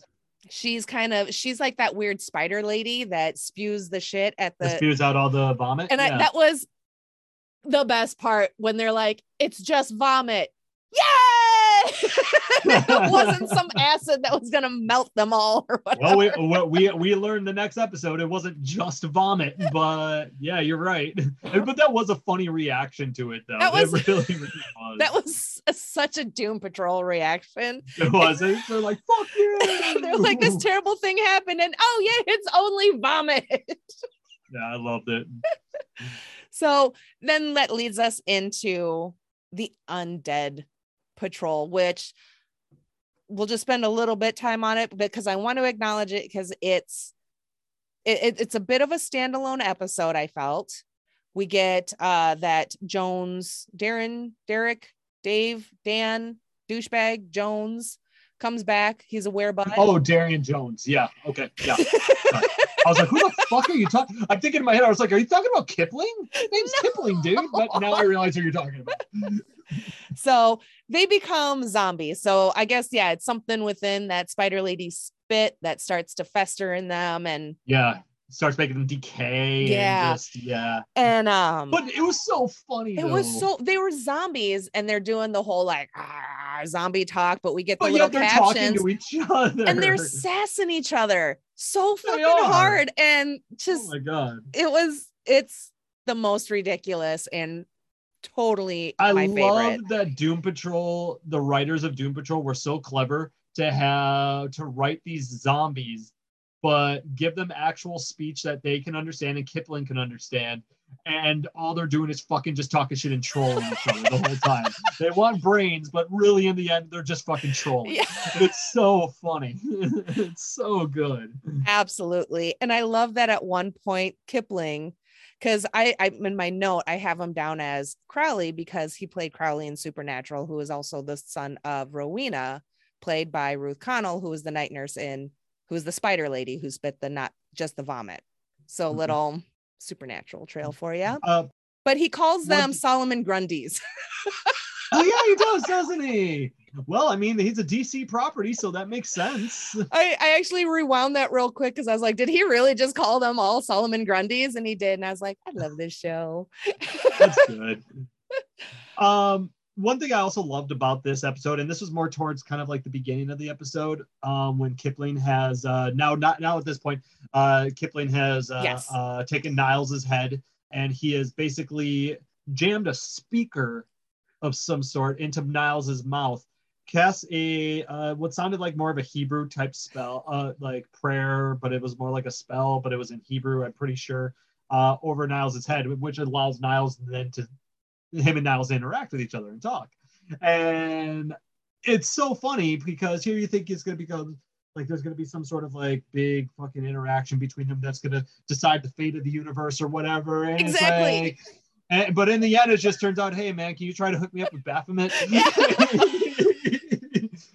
He's under the table. not- Kipling's under the table, like trying, like doing the speaker through. Oh my god, it was. He's like, "What do you think of him?" like he's now he's like so what do you th- what like what what do you think of Kipling and she's like and Baphomet disappears people and for those who don't know Baphomet is just basically like the spiritual horse looking character super colorful fucking I love her You know what it But reminded she- me of real quick was What? like 90s and the three-way call where I don't know if you and your friends ever did Oh. this, but you would someone would be on like muted on the line and then you'd call like their crush and be like, "Oh, so what do you think of Susie?" and Susie would be on the other line totally silent like, "Oh my god, he knows my name." Uh, That's kind of what oh it reminded me of was some junior high That's funny. shit, junior high call waiting or uh yeah, three-way calling I love shit. that I never I didn't think of it that way but now I'm never gonna see it any other way than that That's exactly what it is. It's totally what it was. and, and it's so funny because Baphomet is just like like Niles, what's wrong with you?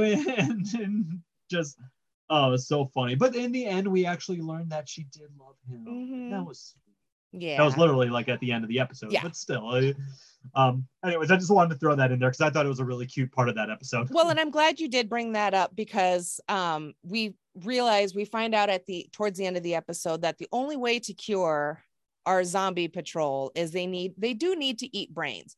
And it's Yeah. something that they say that was it's actually something within the brains that will cure zombieism, but got right. warped in Hollywood as Yeah. just It's what they just something that it's of. not right. And actually, I thought that was I thought that was neat. I And thought that was a- fun. a- so that was a nice twist on the whole z- lore of zombies Yeah. and things like that, wanting brains. You know, here we're thinking we're, they're just hungry, but no, they they, they want to be cured, and it's the only way, and they know this will cure them. So then, Then- so then the only cure in the house is Niles at this point. Yeah. So they go ahead and Zombie Jane kind of has her moment with Niles's head where he gets to say goodbye and kind of Yeah. apologize and everything. And And you see Zombie Jane getting actually kind of emotional Yeah. at that moment because she, like like I said earlier, this was the closest thing to a true father figure that she actually had in her life. well, yeah. And then it's like, you know, we know that Baby Doll had a nice relationship with with Niles, the only man oh, that- that oh yeah, they could trust. Oh, So, hmm, hmm. even though Niles may not mean anything to say like hammerhead or you know Doctor. driller bill or anything it's like he still meant enough to Kay as a whole personas included that Yeah. Jane was Jane needed to say that goodbye and needed to hear that goodbye. But then Niles goes ahead and offers himself up as their antidote. And so we see them all start digging in to Niles's brains. Well, and then the next shot is them all sitting there and Rita's pour- pouring drinks. And I think Cliff's just like so what did it about yeah it's like so what did it taste like? And they're like stop to shut up. And I couldn't He's like, help Does this make us cannibals? and I couldn't help but wonder because then yeah he's a robot so he's like well I'd have to eat a Buick really to be considered a cannibal yeah. and I'm like did. and I'm just like no seriously how does that work with him That's true. And actually, going back to the moment really quick, I just wanted to say really quick, going back to that moment when Jane is holding his head and Niles is talking to her, you know, you see the emotion. I, I can't remember what she says. She says something kind of emotional back, but then she like looks at him, like kind of tilts her head a little. She's like, but your brain smells so fucking good. Mhm. And that's when she like digs in. And And, then like his- there's his no compassion at that moment. It's all about eating the brain. and his just, like, last so words his last words to her were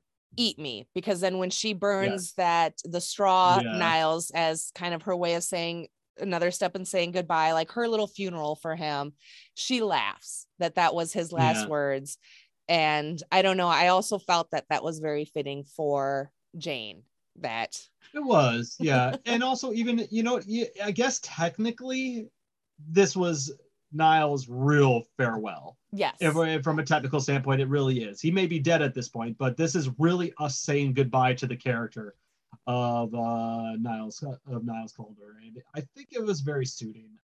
Although I still don't believe Niles has fully redeemed himself, I have learned to forgive Niles for what he's done because of the sacrifice he's making for these people.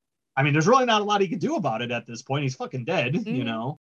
No, I thought it was a good way for him to actually just kind of uh find peace with the group by offering up his brain so they can live. I guess I don't. I don't know. yeah M- maybe, but yeah, Undead Patrol was a lot. That that was a it was a really funny episode because on top of all that, we also got the return of the butts. yes the werebutts. We got the butts, and now there's one there's one werebutt on the loose loose butt. Oh yeah, there was there was Iowa loose, right? But we never saw it again after that when it was running towards Cloverton. nope i That was a thought shame. See and i thought it made another appearance like in the last episode or something but i No, that was a giant giant nutsack. yeah that was the giant nutsack Yeah. but yeah so Jeez, i was like show. so who knows maybe the werebutts will be loose again next season a lot of loose butts I have a feeling that's gonna be that's gotta be a reoccurring gag every season. i fucking hope That's so The butts. You know, the I butts are loose Okay, so after a short chocolate cake break, uh, we are going to go ahead and move on with the rest of the season. I just wanted to talk about those two episodes because they were great. Hmm. So now let's go on with to our characters. I would like to start with Larry because I love Okay. him. We see him this season kind of so he has a confrontation with his living son Paul and I loved that for him. Not to take away from everything that Paul said to him about, you know, you you were a shitty dad, you weren't there, all the all these things. I loved that Larry stood up for himself Yes. and was like, I forgive myself for all of that. Because in my mind, I didn't leave. He's like, I didn't Right. ask for any of this. And that is absolutely fair to say. and that's the thing that his family, especially his son Paul, never took into consideration and how his father was affected by what what what what happened to him. Because yeah, like Larry didn't ask for any of this to happen, Right. and even if he did, somehow managed to be able to go back home, how would it have really been, anyways? I mean, he would have been a danger to them because of the radiation. Exactly. So, and and I think within that, uh, Larry forgiving himself and also accepting, you know, we see him accepting the negative spirit, you know, for the end of season two, and going up into space, which ended up being very short lived, and was very kind of confusing at first. So negative spirit leaves his body, but then he comes. So and then Larry comes back to Earth everyone's like, I thought you were going to be gone longer than that. And he's like, yeah, I don't fucking know what happened, but here I am. yeah, And ends up having a negative spirit parasitic baby, baby. baby is a little larvae baby. And I love Larry taking on the dad role and he's wearing like Hawaiian shirts and he's trying to be all zen as fuck. So he's like, I Yeah, oh can't my be God, negative. think about that. And so when it gets to the point that he now needs to merge with Keeg, because we find out through one of the Dadas, because they can understand everything. Oh yeah, that's right. I think it was uh Sachiko, Oh. Okay. but one of them understands negative spirit baby and is like, oh, its name is Keeg. And so my brain was like, oh, like Kegel. Huh, like, There you go. And uh, actually, it's a cute moment too because that's when uh, Larry, when Larry th- keeps saying this thing hates me because he keeps getting electrocuted by him. But it's not it's that he's trying to hurt him; he's trying to merge with him Yep. And and And, uh, can't because of the bandages. because of the bandages. And she's like, he doesn't hate you at all. He's just trying to merge with you. And it's a nice moment uh, right there because that's when Cyborg. Oh, see, I just called him Cyborg. Holy shit! yeah. Oh my god! Oh my So god. it was Booyah. actually not a. It was actually a booyah, booyah. there you go. Got one in there. No, uh, th- this is when Vic steps up and takes one for his friend, for Larry, and allows Keeg to merge with him, just so he can get Keeg back to Doom Manor into Larry's room, where they can properly merge, because then he can unbandage and he's not hurting anybody with the radiation that's pouring off his body. Mhm. So it was a really cool, cool moment between Larry and Vic. Like, like, and we they those two don't really, I feel like, get a lot of bonding moments in this Not show, but that was truly one. this was I really like that. I was very very like impressed with Vic because he's not cyborg at this point that he Right. can still do something, you know, heroic. He's not Yeah, dependent on his on the cybernetics and stuff like everyone's so disappointed about it and he even has moments where he's like hey grid and oh he doesn't have grid anymore like all Grid's these little not there, things right? so this was a nice moment for Vic to have that hero moment without being cyborg. And and yeah, I love still my hero. Vic is he should be everyone's hero. Teen Titans Go Cyborg should be everyone's hero because he can throw meatball parties and shoot Yeah. waffles and Love it. so I, I want to throw a meatball party. fuck yeah. So I That'd love. I love that in this moment too, Larry is full on accepting of new negative spirit because when it leaves Vic's body, it's a negative spirit toddler. It's so tiny. It's so I know. It's so small. It's got little tiny arms and legs, but it's got a huge head. like all babies. so so funny. it was Oh, it was great. It was just really nice that we finally get to see Larry be so accepting and start moving towards uh, more of a we status with him and the negative spirit. Yes. Just like Yes. the astronaut lady from season two always referred to her and her negative spirit as a we.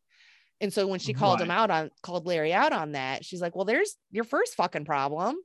You know, we got to work Mhm. together. So, and even Right. right before Larry merges with Keeg, he makes us vow this promise to do right by him, by it, and and to work together and all this stuff. And I'm that made me so so happy for Larry because I felt like in the first two seasons he was just so resistant of it and so kind of like a lot of pushback too of like well why aren't you more upfront with me? What are you doing? What is this supposed to mean? Where more aggressive towards negative spirit I mean, and what it was these- trying to convey to him so this was a nice Yeah.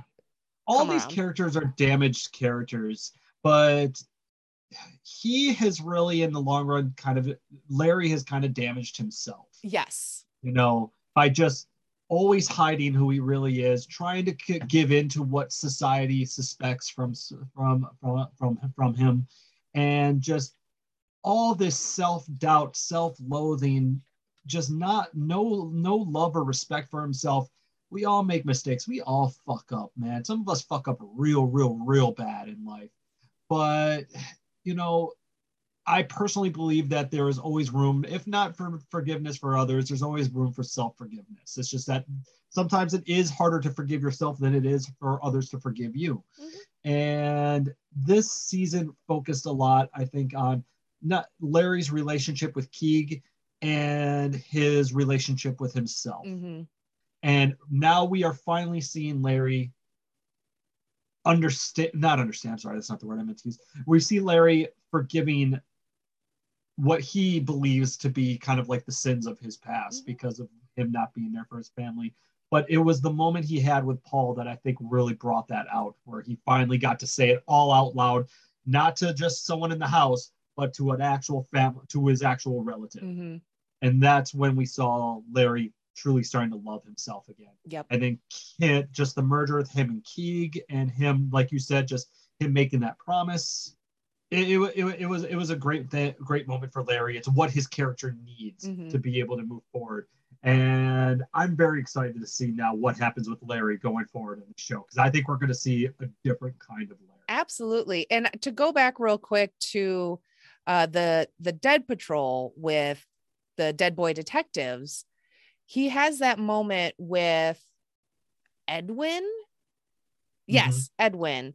And Black hair. yes, in Yeah, okay. basically trying to not so much pull Edwin out of the closet or anything, but just to let him know that it's okay. That if Edwin Oh, has right, feelings right, for when, when Charles, he realizes that they're actually that they that he loves him. Yes. And so I thought that was a really sweet, nice moment. I loved that for Larry because that also shows that he's a, ex- uh, oh my God, accepting of more, coming more into terms with him and who he is. And not just who he and negative spirit are, but who he is, and that he is, it- he can be out and he can kind of let someone know that it's okay and it'll be okay. And even though Edwin, you know, appears to look younger than Larry, we know Edwin is actually older than Larry. Mhm. But I think eh, maybe in Larry's eyes, he's just kind of seen Edwin as a young man, well, and you know, Edwin is because he looks so much younger. And absolutely he, and he's trying to kind of uh, convey onto this who person who he's seeing as just a younger person that he understands where he's coming from because I think he's trying to say that he's been there yep. As if he's younger, as if he's older than Edwin. But I get it because of that they looked at they look so much different in age. Well, and Edwin even said, or no, Larry says to Edwin, you know, it's not 19 whatever, you know, when he died. So that kind of Yeah. leads us to believe that Edwin still feels closeted because of the time period in which in when he was alive. And so he's not even though they're in the real world, they're not alive. No one else can see them. They were surprised that the dead or that uh, Larry and Dorothy could see Charles and Edwin. So Yeah. they they're not alive in the real world and experiencing life and realizing that it's more accepting now and it's a lot more okay than it was when Edwin was alive and that and I think it was just more or less to kind of plant the seeds of it's okay to to love him and yeah. to feel this way and when you're ready yeah. the world is going to be here and it's a lot more accepting than it Can was I, during your time. I I know that we're we're trying to uh, uh, get through the rest of our characters, but can I just say one last thing that I didn't get to say before about our our dead detective gang? Yes. I just loved every single time when Charles wa- had the metal baseball bat and people were questioning why he had the bat. and he was like, it's because we're in America. It's like, I'm using yes. the bat. I loved that. I just, uh, just, I don't know why. I, I hate baseball. I don't think it's a fun game in any way, shape, or form. But I just love that that was his image of America. yeah, exactly. I that was hilarious. And the fact that people kept calling him out and he needed to defend it. And that was the only defense he had was that he's in America. Right. and it's an American sport. Uh that's all I wanted to say about that. right on, right on. Yeah, no, it's so yeah, I just wanted to give that kind of kind of quick throwback to the dead boy detectives with Larry in the, in that moment. So okie dokie. Vic? Yeah, let's go on to Vic. So Vic opts to get the surgery to have the cybernetics taken out. Yeah. And the big decision for him. synthetic skin. And yeah. he calls Ronnie to let her know that he was doing this. What did you think about that? And then Ronnie's reaction to it. I thought that the doctor who Vic was consulting with first was right for him to consult with someone who he loves, with a loved one first before doing this. And I found it interesting that he decided to go to Ronnie because him and Ronnie have this very rocky relationship right now. But for some reason, I think of all the people in Vic's life, including his father, Ronnie is the only person who truly understands what he's going through because she has had the same thing done to her. And he thought that if anybody in the world could understand what he's trying to do, it would be Ronnie. And Ronnie's reaction to it was very Ronnie, I felt. Ronnie's very, very, she's very I hate, I don't want to use the word spiteful. I feel like there's a better word to use, but I, I can't think of it. She's got revenge in her heart. And she wants to use, she wants to use to what was given to her against the people who gave it to her, basically. She wants to, she wants to fight fire with fire, and she's very vengeful. And I think Vic went into this with the impression that maybe Ronnie wanted to change the things that were done to her as well but Ronnie said to her that basically said to her that, you know, this is who we are. You know, there's nothing we could do about this. And she talks about how we can't prioritize our happiness anymore. Although I completely understood what Ronnie meant by that. I think the situations are just completely different. You know, Ronnie is, well, like I said, she's focused on revenge she doesn't care about her own life anymore. She, all she cares about is getting back at the people that took her life from her and made her what she is. And then what's she going to do from there? You know, it's like the it's like that old uh, uh you know that old kind of cliche goes that you know if you go back and hurt the people who hurt you, are you really going to be satisfied? Exactly. Yeah. You know, where does Ronnie go from there? Mm-hmm. I don't think she's going to go anywhere so her her her response was a very Ronnie response. I think that's kind of what I would have expected if I was Vic and I were to call Ronnie, or I was thinking about calling Ronnie. I would probably expect that kind of response. Mm-hmm. But at the same time, I also get why you called her.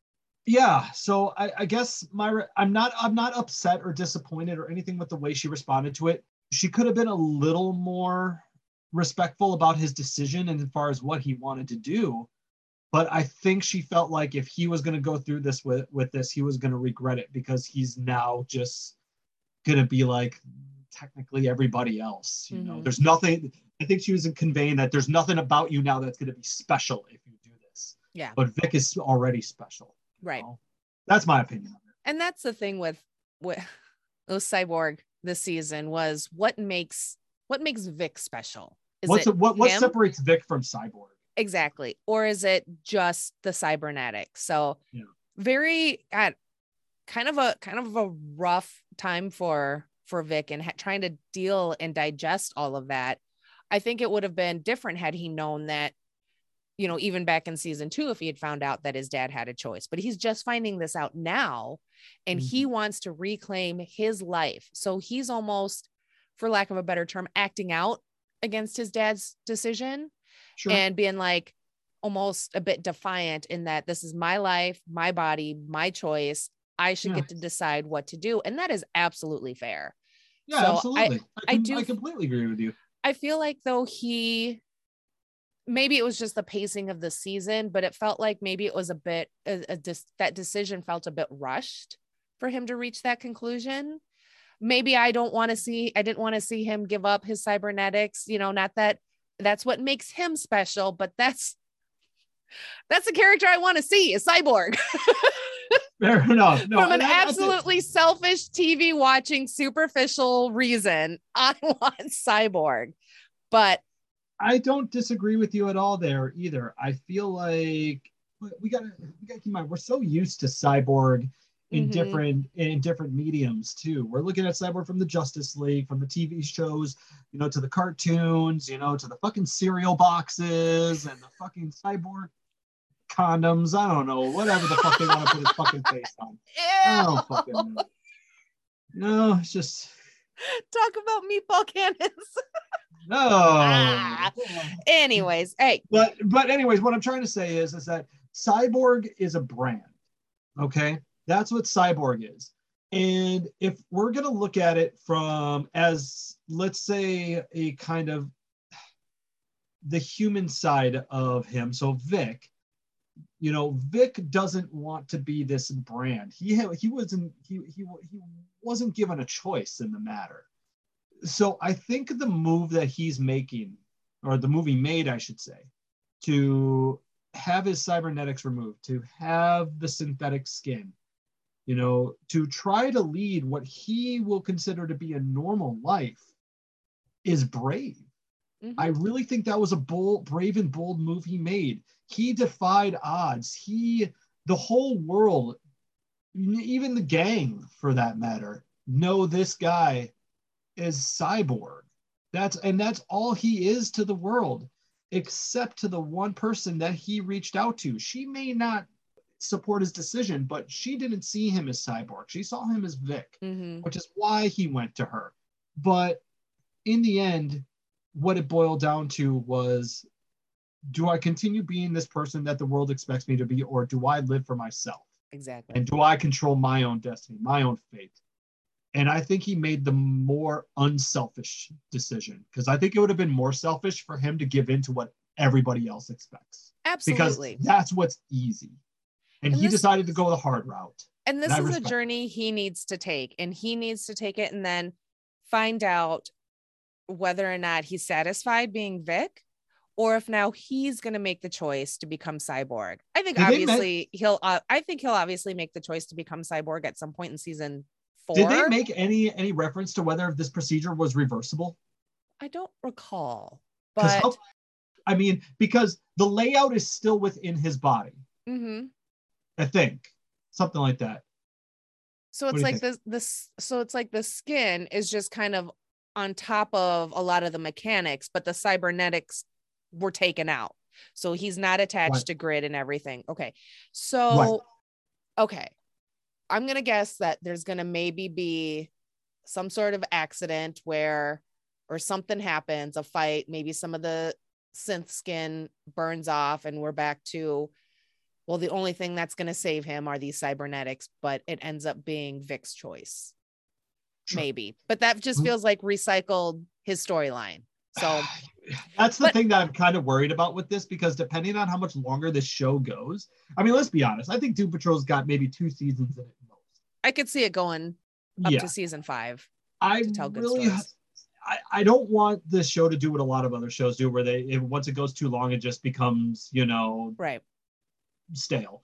But I think five seasons of Doom Patrol would be perfect. And if we get five seasons of Doom Patrol, I would expect us to see Vic returning to Cyborg by the end of season four, making that decision, and then Cyborg returning by season five. Exactly. So, but for right now, I completely respect the decision and love the decision that he made because he's not making it to satisfy anyone. He's doing it for himself. He's controlling, just like Rita He's controlling his own destiny. Absolutely. But what I do love also at the same time, even though he's made this decision and even though the gang is all like, what the fuck? He is still with the gang. He didn't abandon the gang. He is with them. He wants to help. He still wants to be a hero. He just doesn't want to be Cyborg the hero. He be- Exactly. Yep. So, so good for you, Vic. Good for you, Vic. We support you. And even though even though Larry faked being happy for you, he Oh, what a dick move on Larry's part. But you know Well- what? Larry's just that nice guy. Yeah. What you gonna do? He's like, I never said I was happy for you. and then that's what the argument on the But he was like, he's like looking good, Vic. Yeah. And he's like, hey, thanks, man. Like Vic's He's like, trying- appreciate that. trying to be more positive and everything for the Oh, it's so funny Keith. though when he like walks up on the Doom Manor when he like first gets there and he sees Cliff. He's like, "Hey, Cliff," strutting, looking all good. He's like, "What the fuck?" Yeah. you know, sorry, you know, Cliff.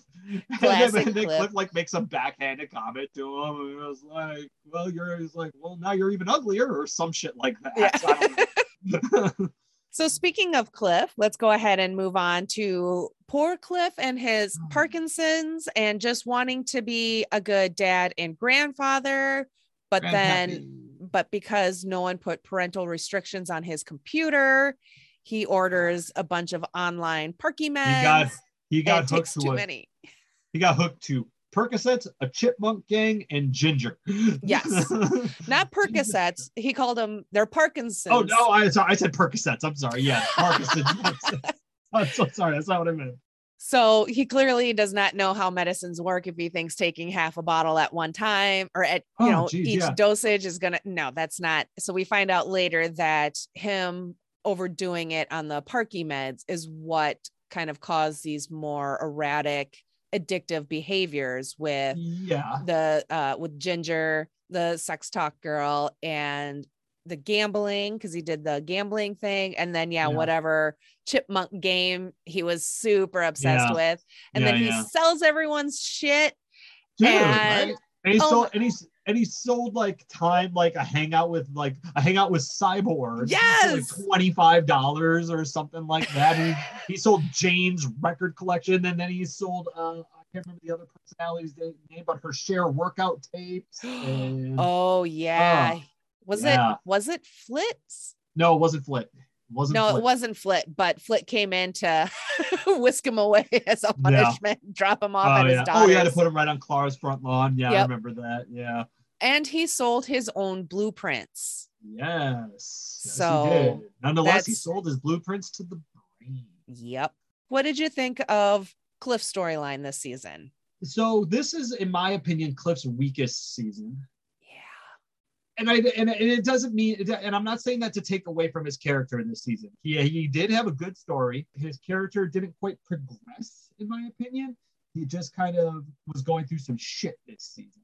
I mean, they're all going through shit every season. I mean, that's kind of an understatement there. But I don't feel like Cliff had the strongest season this year, but we did see Cliff struggling this season, struggling to fight against his supposed Parkinson's and struggling to you know to fu- maintain a relationship with his daughter and his grand and his grandson and his daughter's wife and trying to earn their trust while at the same time struggling with his addictions that he has developed. So Cliff this season, I felt like probably is more relatable this season than he has in the last two, just because everybody that I know of fights through some sort of addiction in some way. He just has multiple addictions going on at once. But what I'm what I was very happy about is that even after getting caught by his daughter, after he's basically back in his own body after the, during the subconscious patrol episode, and she walks in the garage and sees him, you know, on the uh, chatting with the uh, cam girl and playing the game at the same time. She says this isn't working. He is like, I know, and from there, I think we're kind of supposed to get the impression that all right, Clara and Cliff are no, this isn't this relationship just isn't going to happen. But I love the fact that even after all that, there was she still forgave him Mhm. because he didn't want to give up. He didn't want to give up on that relationship, even after he had that moment where he was basically caught. I Mhm. guess he still fought for his, still fought to maintain that relationship with his family, and that was respectable. He loves his grandson. He wants to be part of that life. what did he say? Oh my god, I didn't write it down, and I wanted and I wanted to bring it up. What did he think that LMFAO stand for?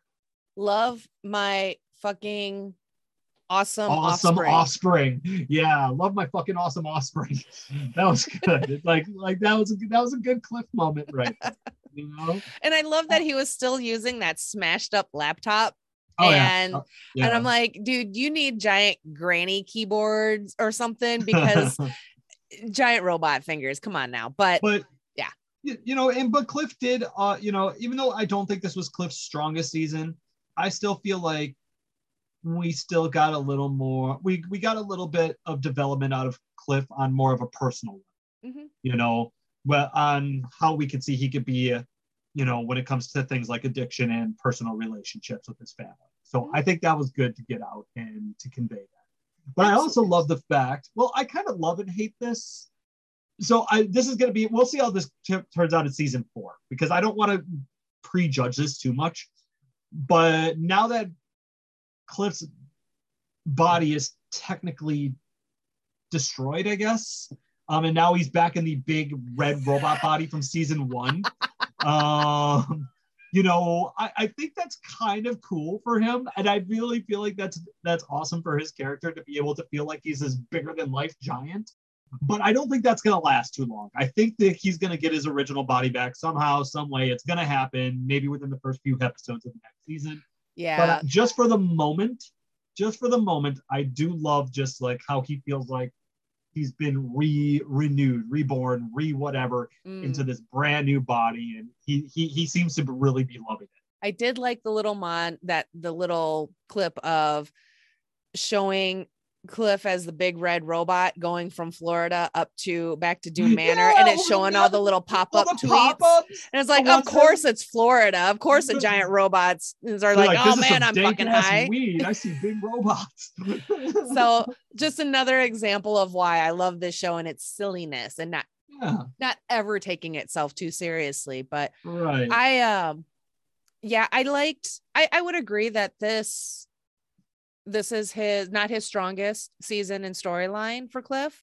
In a way with the with the medications and kind of reverting him back into more degenerate uh habits like before was it felt like a step back for him.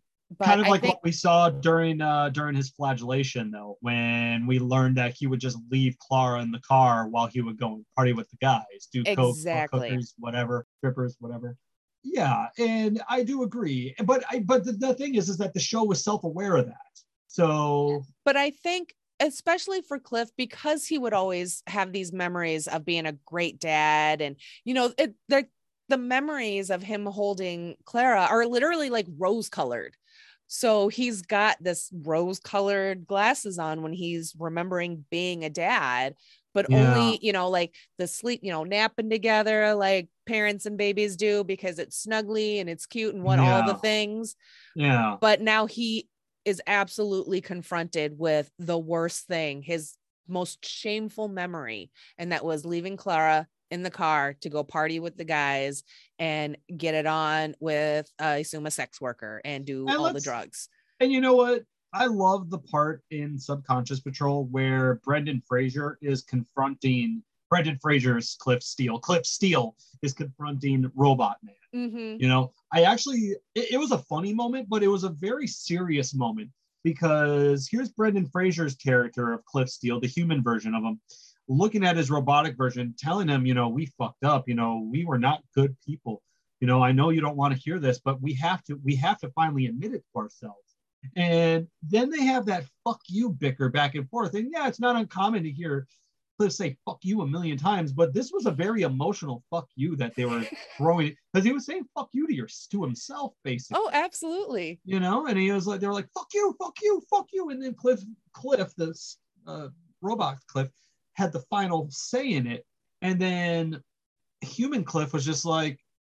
You know what, man? You're never gonna learn. Not those exact words, but basically that's what he was conveying. And then he got, and then uh, the little Dada bird came and took him away you know, I think in reality, there's a lot of people out there who don't want to confront things like that. Oh they're- absolutely You know, whether whether they're scared or they're in denial or whatever the case might be, but you know, I think this was a really good opportunity. Even just that episode in general was. It, I know I said pro- earlier that that was probably like the one episode that we could have gone without. I kind of now I'm thinking, but I kind of take that back because it isn't. It was necessary to see them confront their demons. See, Undead Patrol is my favorite episode of the season in that it's completely fucking bonkers. And it's Yeah. a and and still going with that, it's kind of a standalone episode Yeah. within the season. Subconscious Patrol is my favorite episode pertaining to the overall storyline with Yeah. everybody. I felt like that episode is really kind of what helped bring the messiness of the season together and it we start to see it all coming together now we know what the sure. flagellation is we know what uh, Laura did to the Dadas. You know, we've got a bunch of the answers now. Now it's all kind of coming together, and now we're building up to the the final kind of showdown. Right. So right. I loved it. It was so fucking weird and kind of sad and everything. And we also get, and we'll get to to Jane too, but they're Muppets. oh my god, the Muppets were amazing. Oh Underground God, Alley? awesome was that? So, but yeah, real Oh. quick with with Cliff, I Yeah, yeah. again, I, I would agree. Not his strongest season storyline wise. It felt like a step back, but it felt it does it does does feel like a necessary step back for him. Right. And I would hope that Cliff now going forward, you know, he'll I, I'm sure he'll get his robot body because I think Rita secured that from the brain. So yeah, this was necessary for for Cliff, and he can hopefully move forward and to see Clara come back to Doom Manor to be like, you know, I still love you and you know, I, I still kind of want this to work, but yeah, whatever's There's going on I'm now is worried ab- not working. So there's one thing I'm worried about. So on the last episode, I paused the screen just so I could read the board that's there uh, in the in Cliff's head about reminding all of them of who they are. I didn't notice anything on the board that indicates that Cliff's the father. So my Oh. thing that I'm worried about is going into the next season is will Cliff suffer amnesia and not remember the fact that he's a dad? probably. So now- that's the uh, that is the one thing I'm worried about going into the next season with his relationship with Clara. Now that is just again that is a theory. I could that they may just completely overlook that and because they've come too far on their relationship just for him to fall back.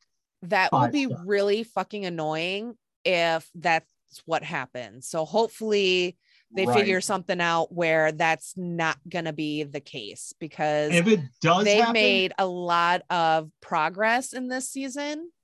Right. I mean, And- we, we, we've been seeing the, pro- the progression of these two over the last three seasons coming together and building to where they are right now. And to take that away, oh, no, no, no. No, it was last season, two seasons, two seasons when they. Mhm. Well, just to take that away, if that did happen, I kind of feel like it would be a smack in the face, not to us as fans, but to the characters. Absolutely. know? Absolutely. And before we move on from Cliff, I just want to give one quick uh, shout out to Mel, Clara's wife, for being probably the one of the most understanding partners ever. Your father-in-law is a robot, and he, then he comes back as a giant fucking robot and is just sitting on your lawn.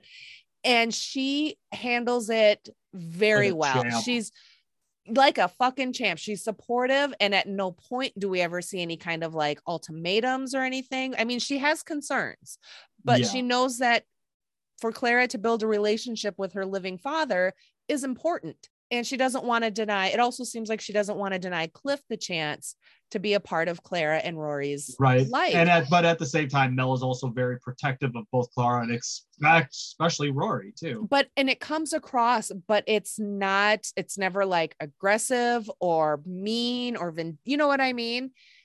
She's you see the concern on her face. She doesn't have to say it you see it because you're just like you know what's going on with cliff too so i love that the writers the showrunners gave clara a very caring compassionate understanding partner. We have a same-sex relationship interracial relationship. So that's always just nice to see on screen even though they're not main characters, the fact that they just are there is great. but they were in this season a lot too. Both of them were. And even though mel didn't have a lot of lines she got some decent screen time. Absolutely. So- So, yeah, they're just, I mean, they're they're part of Cliff's subplot. So that Yeah, she got they exactly. they both got a good amount of screen time and everything and, be- building they're that gonna be back. relationship. Yeah, they're, Absolutely. yeah, they're gonna be back. So, so I'm I kind just of I love actually- that. I'm wondering come next season if we're gonna pick up right where we left off, or if it's gonna be at some a little further in the future, and maybe Rory's gonna be a little older. There's so much that can happen. I don't know. Well, I mean, they're going were they going a They're go- little bit in the future or a little bit in the past?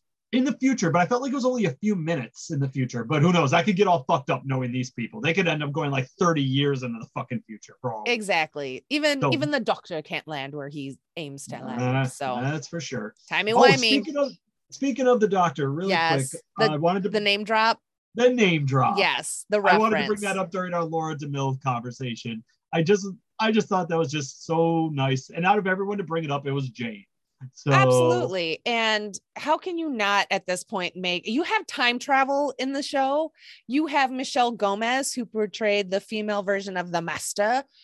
How are you not going to make a Doctor Who reference? Exactly. And And, I- you know the, the writers just knew what they were they they knew what they were doing. And I I, I really hope that in, in real life Michelle Gomez thought it was funny. I oh, I'm hope sure she, she I, did. I hope she appreciated that.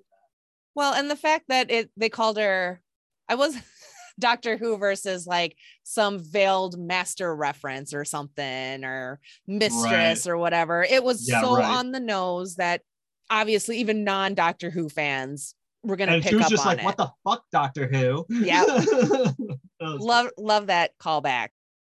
So speaking of Jane and her snappy one-liners, there's a lot going on with J, K, the personas. Dr. H is trying to like all of a sudden take charge. The secretary goes upstairs for a hot second too, and is in charge of the body to make the reservations at the shitty oh yeah, the lodge. the Yeah. lodge.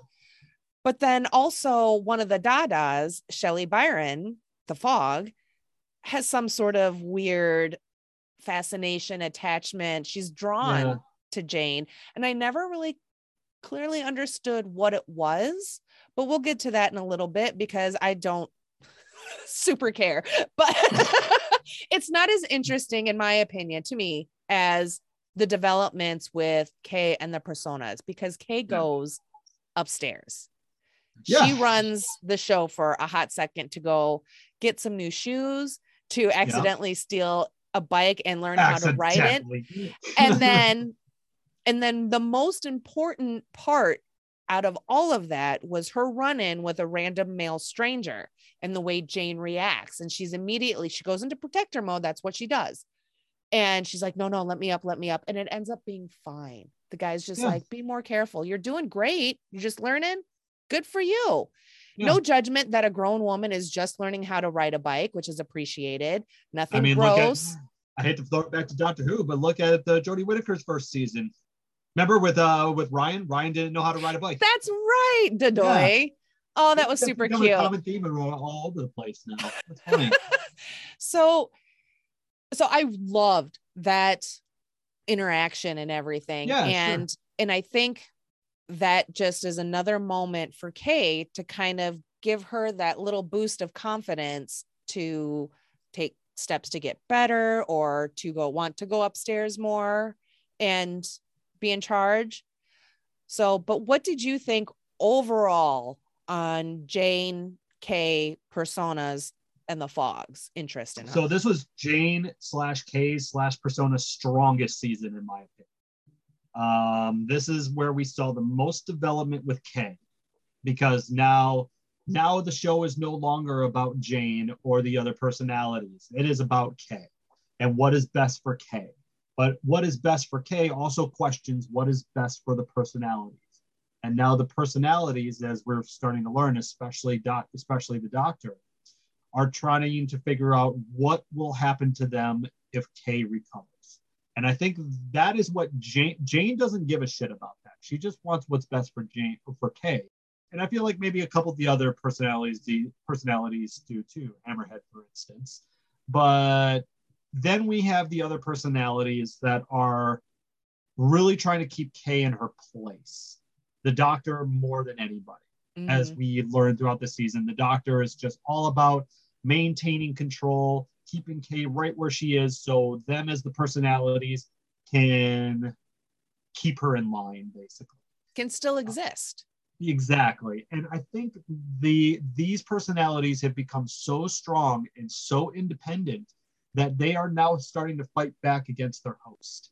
And it's going to be it, it, it was an interesting season to see how that all worked out especially when kay was able to ascend and just go up for just like 15 minutes you know whatever mm-hmm. however long she was up there. And for the time she was there yeah she committed a crime while she was up there but you know i'm not going to hold that against her. She doesn't know any better. The mm-hmm. Girl literally doesn't know better. You Not, know, nothing learned. worse than Jane herself has done, or probably Hammerhead, or you know, any first, one of the other personas that have caused trouble. First time I saw that episode, when I my first watch through, I seriously thought she was going to get caught and then get arrested. And I was oh. going to think, oh, what a terrible, terrible thing to happen to you the first time you go up. But I'm glad it didn't happen that way. Yeah, I'm glad nothing traumatic happened uh, during Kay's time yeah. in charge. So. Exactly. Um, so I feel like even though Kay wanted the more ind- more independent, wanted to feel more independent this season, which she absolutely deserved, there was also moments where Kay was starting to be resilient towards the other personalities, Jane especially, mm-hmm. um, especially like towards the end of the ser- series where um, all the personalities disappeared, mm-hmm. and it was just Jane and her down in the underground and uh, Kay just takes the train up all on her own. And I believe that's literally right before Subconscious Patrol. Yes. Jane is, you know, is crazy. Well, I was about to say is crazy Jane is Jane is, but they call her Crazy Jane. And I didn't mean it that I didn't mean it to come out that way. But as much as Jane wants what's best for her, she's also very overprotective of her. The other mm-hmm. personalities just want, especially the doctor and uh, Polly and uh, probably even Flit, you know, a lot of them really just are worried about themselves and what's going to happen to them. And I don't think Jane's concerned about that. You know, she might be concerned about what will, she's more concerned of what's going to happen with Kay, but I don't feel like she wants to be shut out from Kay either. Right. You know, she's not that she's concerned about, you know, her disappearing, but she doesn't want to be forgotten. And I think there's some some fear there in Jane that you know once Kay is completely better and she doesn't need them, she's just going to forget all about Jane. And I don't think Jane wants that because I feel like mm-hmm. Jane thinks that she's an important part of in Kay's life, which she absolutely is. But nobody wants to be forgotten. I think that's going to be Jane, that's Jane's biggest fear. It's what happens, you know, to her memory, the memory of Jane once Kay's all better and I think you are absolutely right in that Jane doesn't want to be forgotten. But I think the whole encounter with her abuela and finding out about the dolls and that Jane, the doll, and the probably persona is probably a lot based off of the grandma, you know, because the grandma's like, I know this one's going to be the strongest one. And I named her Jane and then you know we find out that's abuela's name and everything so yeah i yeah. think that may come around to help ease jane a little bit but in the subconscious patrol episode kay tells jane that you cause me trauma you cause me pain and i want you to die so right, at that right. point it's kind of like maybe dr h wasn't so far off in that Dr. Harrison is worried about herself and you know the other personas and everything. But I think at one point she even calls out Jane and like, you just want to save yourself too. And Jane's like, no, no, I'm all about the girl. But I think in this moment we find out that that's not a hundred percent accurate on Jane's part.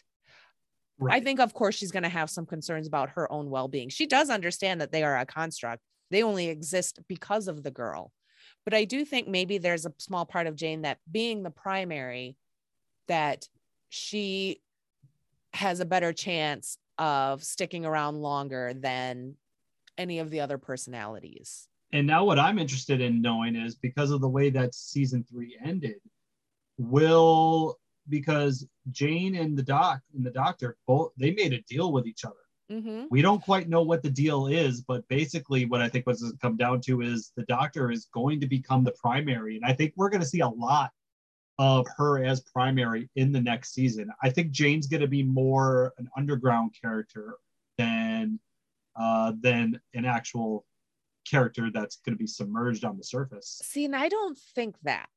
I, Oh. That's a possibility, you know, because Hammerhead even asks, "Is that something you can even give up?"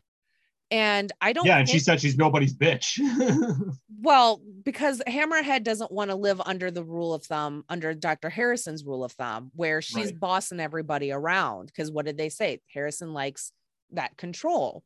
Right. And that's when Hammerhead's like, you better get up there and fix this shit because I don't want to be anyone's bitch because she doesn't want Harrison to be Dr. Harrison to be the primary and then have to do everything Dr. Harrison says. Because at least with Jane, it seems like the other personas do have kind of a say in when they can kind of come and go and when they're needed. Whereas I don't think Harris, Dr. Harrison's gonna now she could this she could absolutely end up becoming the primary, and that's gonna be the big conflict for Jane.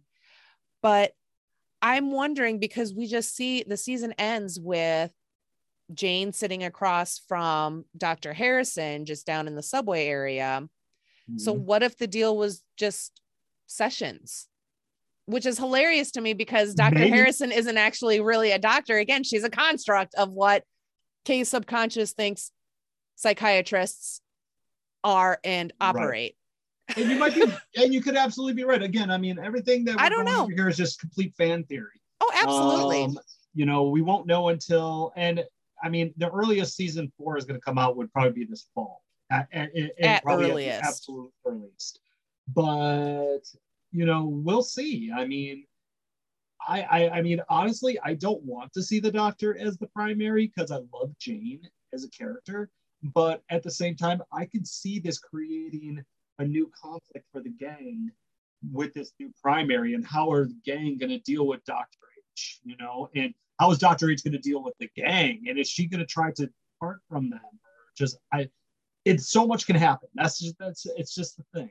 I know, but I think having Dr. Harrison as any kind of pri- as a primary or on the surface for any given amount of time to be the conflict, it's it's too much. Like we already saw Dr. Harrison on the surface. We already saw that, you know, what her powers are and the mind control, you know, when Jane was locked up in that one flashback. yeah, yeah, So- yeah, yeah. That would just feel like recycling a little bit, uh repurposing. that's a good point. I didn't think about that. But also, you know what? You know what's interesting? You know, um, because now the entire gang, including Jane, now Jane's passed out at the end of the episode. She's just got the fucking post-it note on her head saying who she is. But now they're, you know, they're That's fucking going down into the, uh, they're going down into the fucking, uh, uh, uh, with the time machine. I wonder, do the personalities experience amnesia? Hmm. That'll be That's some- interesting. Cause then Yeah. okay, okay, because it's Kay's it's Kay. So does Kay experience? Would Kay experience Okay, the yeah. amnesia? And if so, would she come back then unbroken? Kind of like kind of like Rita. She the the amnesia wiped away all that fear and insecurity. Could this time travel, even that little bit, wipe enough of the trauma from Kay where maybe now some of the personalities are gone and we're not left with as many? Ooh. I mean, all the all I all the pro all, all the ones we've gotten to really know are still Yeah. be there, of course. But it's a lot of like like like like the chainsaw nun. She's probably you know you know we still don't know anything about chainsaw. No, but I like that Rita had chainsaw nun written on her list when she was trying to rally the group after oh yeah, right before yeah, on her, on her little whiteboard. Yeah, yeah, Yep. I remember that. So, So, chain like out of all the personalities that have the power, she chose chainsaw nun. You It's know, because be I mean, Dr. Harrison would have been good too because of the mind control. sure. So yeah, it'll be it'll be interesting to see where that where where we are with Jane, Kay, and the personas at the start of season four. But again, why do you think the fog was interested in Jane to begin Oh. with? Is it the Man, the fact that maybe Kay's mind is more powerful than she realizes because not only did she create 64 personalities in an attempt of self-preservation and you know dealing with the the the trauma of the abuse and everything but now the fact that they all have powers as well unique So- powers too. all Yeah. unique powers. So it wasn't clear to me why the fog was so drawn to Jane. Did you get anything, or are you just kind of like, eh, I don't know? All right, I'm going to be honest about this. I'm going to give you what my first opinion was. My first opinion of this is. Go for it. But I no lo- I no longer feel this way. My first opinion of it is that it was a sexual attraction. I really did. I thought there was some sort of sexual attraction there that she had for Jane because I feel like the fog probably never really had a chance, an opportunity in the life that she was living to really love. But I think maybe she saw something in Jane that she was attracted to. And maybe it's because they both, she felt like they both came from the same type of place, maybe not mentally, but just like, you know, kind of more of like from, you know, from a societal perspective.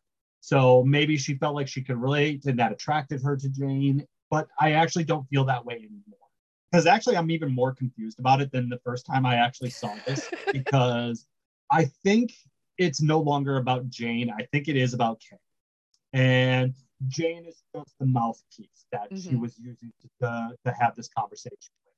And I think your theory of what, what you just said, how Jane or Kay is able to basically she she she constructed these six these 64 personalities who all have their own unique abilities this is something that I think the sisterhood could have possibly used to their advantage if they could have swayed Kay mm-hmm. by using you swayed Kay by using Jane essentially to join the sisterhood and join their fight. But Jane is more self-aware and more powerful. It is just she doesn't fall for shit like that. Mm-hmm. So, but at the same time, the conversations that they were having weren't really given that off either. It was very confusing to see these two on screen together because I don't know honestly what she saw in Jane.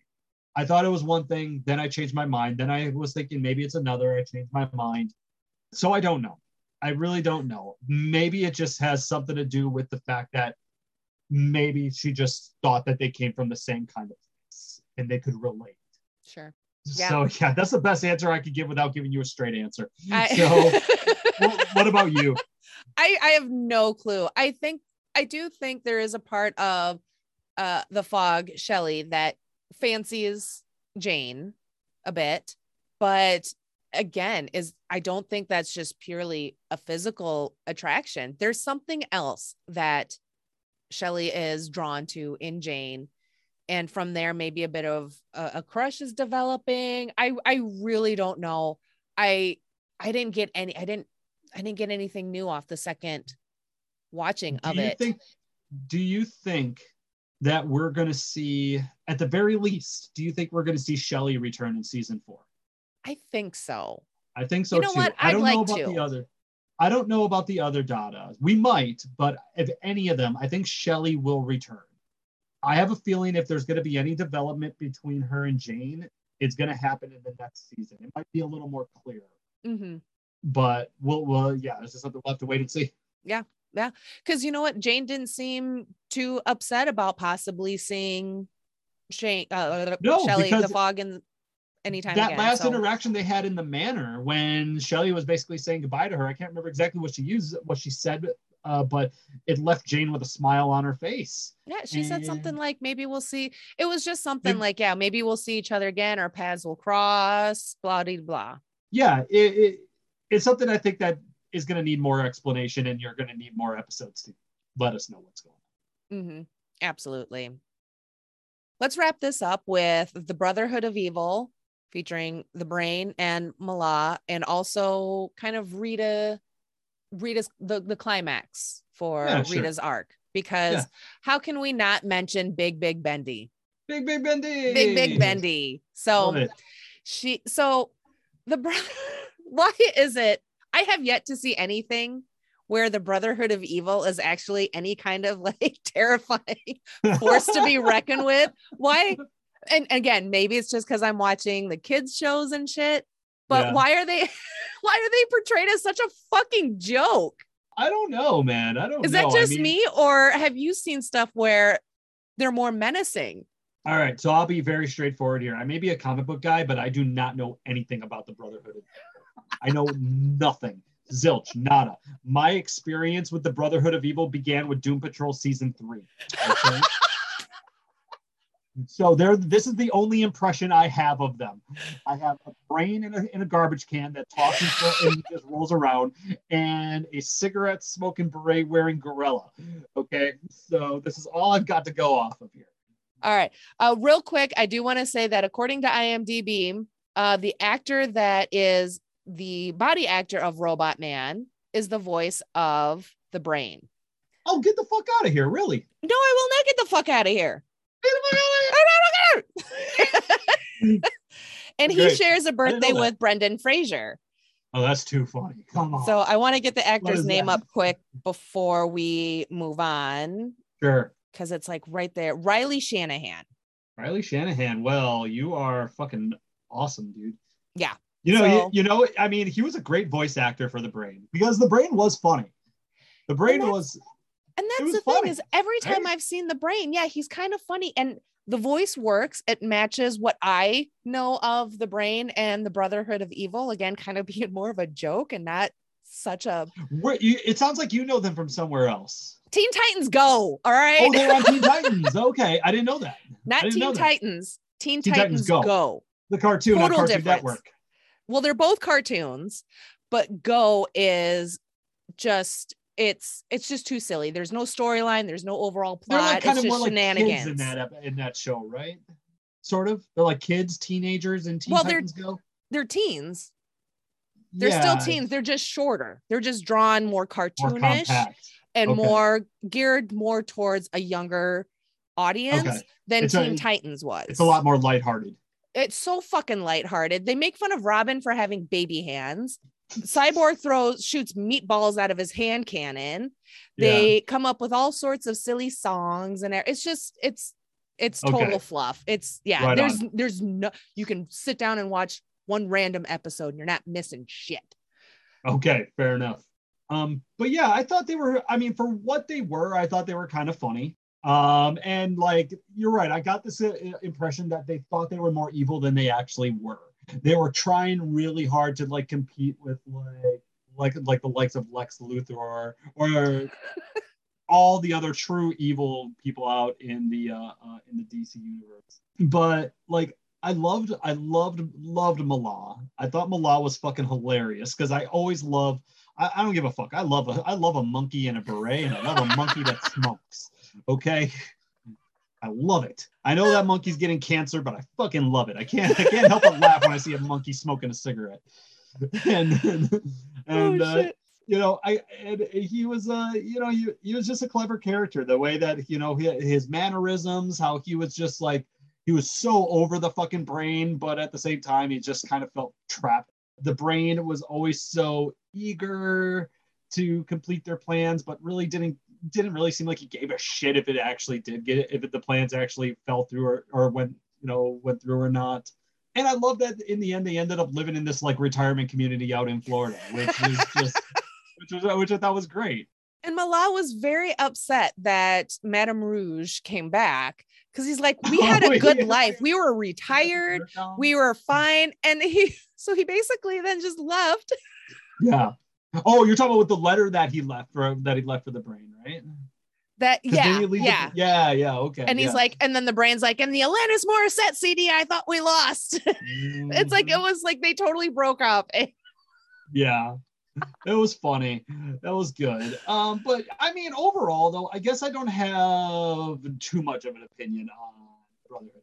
I mean, Fair. I thought that was absolutely fucking wicked, though, the way that uh, uh, Rita poured the boiling water onto the the brain, the Mhm. brain's brain. I thought that was absolutely insane. Yeah. I when, even the second I watched it, I was just like, and, and I'm bald. I'm just like, oh, fuck. you know? Yeah, that Um, was that was fucking ruthless. And again, that's kind of our our moment where Rita dips her toes into villainy. But yeah, I I I also don't blame her per se because they they're the ones that sent Laura into the future. Although Laura's not the one. Either way. right. Yeah, the brain. And that's the thing though, is like it's just a brain. He's just a brain. How is he so stupid? How does nothing work out for just a brain? Right, right. So, but you know, I thought it was really clever though how they how Madame Rouge was able to uh kidnap Cliff's body. Oh, during the fight scene in the Matter when she's baby Madame Rouge, by the Yes. way. Uh, that oh that that was a great scene by the way. that's another just another classic Doom Patrol moment of like, what the fuck is this bonkers shit, and why do I love it so much? Yeah, it was a cle- that little guy. That was such a clever fight scene. She's swinging off the fucking ceiling fans and like running under the tables and swinging off everyone. Oh, what a great And what a and great scene. slowly getting bigger and bigger. Throughout you the know, entire thing. Yeah, throughout yeah. the whole fight. So I mean, That it's like cool. super CGI, and that's fine. It's a TV show. It's not a movie, so I don't expect flawless. No, Sup- no, the uh, CGI in this special show for the most part is just absolutely so like 20 years, 10, 15, 20 years ago. So- and okay. It especially doesn't- that scene because it's so there's a lot going on. We're getting, you know, it's a superimposed face, Michelle's face on this, you know, baby CGI, so it's kind of fucked up looking. It it was perfect and fantastic and so much fun. Again, But I think that's part of the reason to love charm of the show. though. Yeah, I do feel like that's part of the show's charm is it's yeah, I'm sure the show does have a huge budget, but it's not a big enough budget to go with the top-notch CGI that we see in like Marvel movies, you Yeah. know? And but I think it works for Doom Patrol. It does. It you really does. Because again, like when you're adapting comic books into something live action, do you do you go dark and gritty and too too serious, or do you keep it fun and more true to what the atmosphere of a comic is and that these ridiculous things happen there's silly one liners you know whatever it may be like you know the suicide squad did it really well yeah, he's looking at me like, yes, I know you love that movie. You've watched it 500 times. You text me every time you do. This week. Just this week. That's right. Anyways, so yeah, I agree. I think the this the special effects budget or what the route they choose to they chose to go with it works, and I have zero complaints. I I love Right. it. Now at the end, you know, we've got Cliff stuck in the giant red robot body. Yes. He's not able to stop it now, and then I think because I think that's part of his Parkinson's issue or something. yeah. He's lost right. control He can't, he can't control it. Then Jane jumps in, flits in to try and slow him down and everything, but can't. He's headed towards town. And oh my God, they got to stop He him. pulls the self-destruct switch and they're about to die. That whole exchange between those two was hilarious too, because she's just screaming, like, that would have been good information to have. and so we see again Rita having her hero moment. She turns it, she goes full Ant Man and bigifies herself and is able to stop Big five. Cliff. And the way Cliff just says, I want to go home. I don't know why that was so heartbreaking, but it Yeah. was. Well, But he was scared. you know? yes. He was just so scared. I mean, we don't get to see many moments at all on the show where Cliff shows any type of fear. You know, Mm-hmm. He definitely has like, you know, we, we see him plenty of times throughout the show where he's just like, oh, you know, I don't know about this, but he never really seems scared. It Right. seems like he is literally scared of what's happening to him. hmm And as much as he already has accepted the fact, like when he when when Madame Rouge was originally good, she thought she was controlling the machine at first, or the robot, and she threatens to basically bash the brain in with a giant wrench. He was like, "What are you gonna do? Kill me? I'm already dying. Go for it." Mm-hmm. You know, I think at that that was more of a more of him just being trying to more be like more badass Cliff, saying, "I could, you know, I'm not afraid of you." hmm But in the end, I think Cliff does, despite the fact that you know all that's left of him is his mind. He doesn't want to. He doesn't want to lose that. Right. It's all he's got left. It's all that's left of him. I mean, I don't think he wants to die, and I, I think he's afraid of dying. And especially now because he really truly wants to try and do better for Clara and Yeah. and, and Rory and Yeah. maybe for the group too. But those two are going to be his main priority. That those are going to be his main motivators Yeah. to want to live and not OD on parky meds and develop bad habits. So Yeah. no, I think you're absolutely right. I think he was at that, especially with the self-destruct button being hit and not know that's a whole lot of what the fuck is gonna happen in a very short amount of time.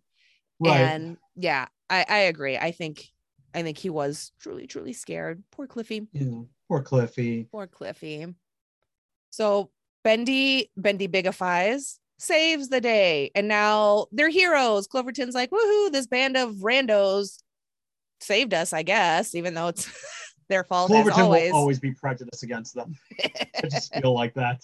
um fuck where was i going with this oh and so yeah so again i think because when uh when rita killed or poured the water on the brain he had already mentioned something about how he had cliff's uh blueprints so that's why so uh, rita was kind of playing off like oh yeah sure i'll join you because she i think sure. she knew that she knew she wanted to put an end to the brain and that just all kind of i think helped solidify that yep i'm gonna right, finish right. him and then take the the blueprint. So I'm sure Cliff will get back in his normal size robot body at some point, but now they've saved the day. They've got Laura at the mansion. They're all sort of kind of celebrating their win. And they decide to go ahead and accept Laura. Rita says this, I guess it's the best way to keep an eye on you, but I don't think you have changed She doesn't trust her yet. So that's where we end the group is we've got a new member, Madame Rouge, so far, and they decide to take the Cl- Cliff's giant robot body and the time machine and tunnel to stop the giant nutsack floating in the ocean or wherever. Yeah, that's and that's Doom Patrol season. for you in a and nutshell. that is in a nutsack. All right. What are some of your stray bubbles that you've got floating around that you'd like to pop? I like the stray bubble idea. By the way. Thanks. I think it's really nice. Goes with the theme not- of the title. I like it. Well, it's not a whole lot, to be honest with you. Um, just going back to subconscious patrol, the uh, we didn't really talk about um, Larry's uh, interaction with himself. Oh, we didn't. Yeah. himself. And um, those were very important moments for this episode, I think, because for Larry, you know, we Larry's transported back to the day his wedding day. Just watching how him alone in that room, not accepting. I don't know if accepting is the word I want to use, but just kind of giving in at that moment to what is expected of him from his family, from society, and everyone else, and just the interactions that he had with his mother were Mhm. very powerful. This is these were very powerful moments for this episode because this is where we actually see Larry Trainer, where where we see Larry Trainer learn to not love himself, um, and just completely forego who he really is. And I I, I found it to be a really sad. It was just mm-hmm. a really sad moment for Larry, and Larry has so many sad moments throughout this entire series. It's but now we see where it all where the starting point of this was and it was on his wedding day. And just seeing how his mom god his fucking mom the, the worst kind of fucking person you can fucking think of. The only thing that would make her worse is if she would fucking kill him just because he was gay Mhm. but other than that you know just her saying that they're god-fearing people and this is this is what's best and the lord will help you guide you will help guide you to a, a straight marriage or whatever the fuck she said can you imagine can you imagine being someone who is afraid to come to terms with who they are sexually that they're just willing to give in to what their family and society expects of them just to satisfy everyone else but yourself i can't I personally cannot, but the unfortunate thing is that there are a lot of people that can relate to that. And i know and it's it is and that one was yeah again larry has a lot of like heartbreaking moments and that was just another one but again the purpose of the flagellation and everything coming to terms with our greatest shame or our greatest biggest embarrassment whatever i'm glad that they made it that moment versus any other moment they could have Yeah. picked and created for larry's life yeah I'm glad that it, it was it was hard it was heartbreaking, but I I I'm overall happy with how it played out. The actors in the Yeah. scene, the actor that played his mom, it's anyone that just kind of evoke any kind of strong emotional reaction from you, positive or negative, has done their fucking job well. And Yeah. she absolutely did. Yeah, So it was a, a total important scene. And I'm really glad that they put that in there, not just for the representation, but to further Larry's acceptance of himself and learning yes. to love himself. Yes, exactly. Exactly.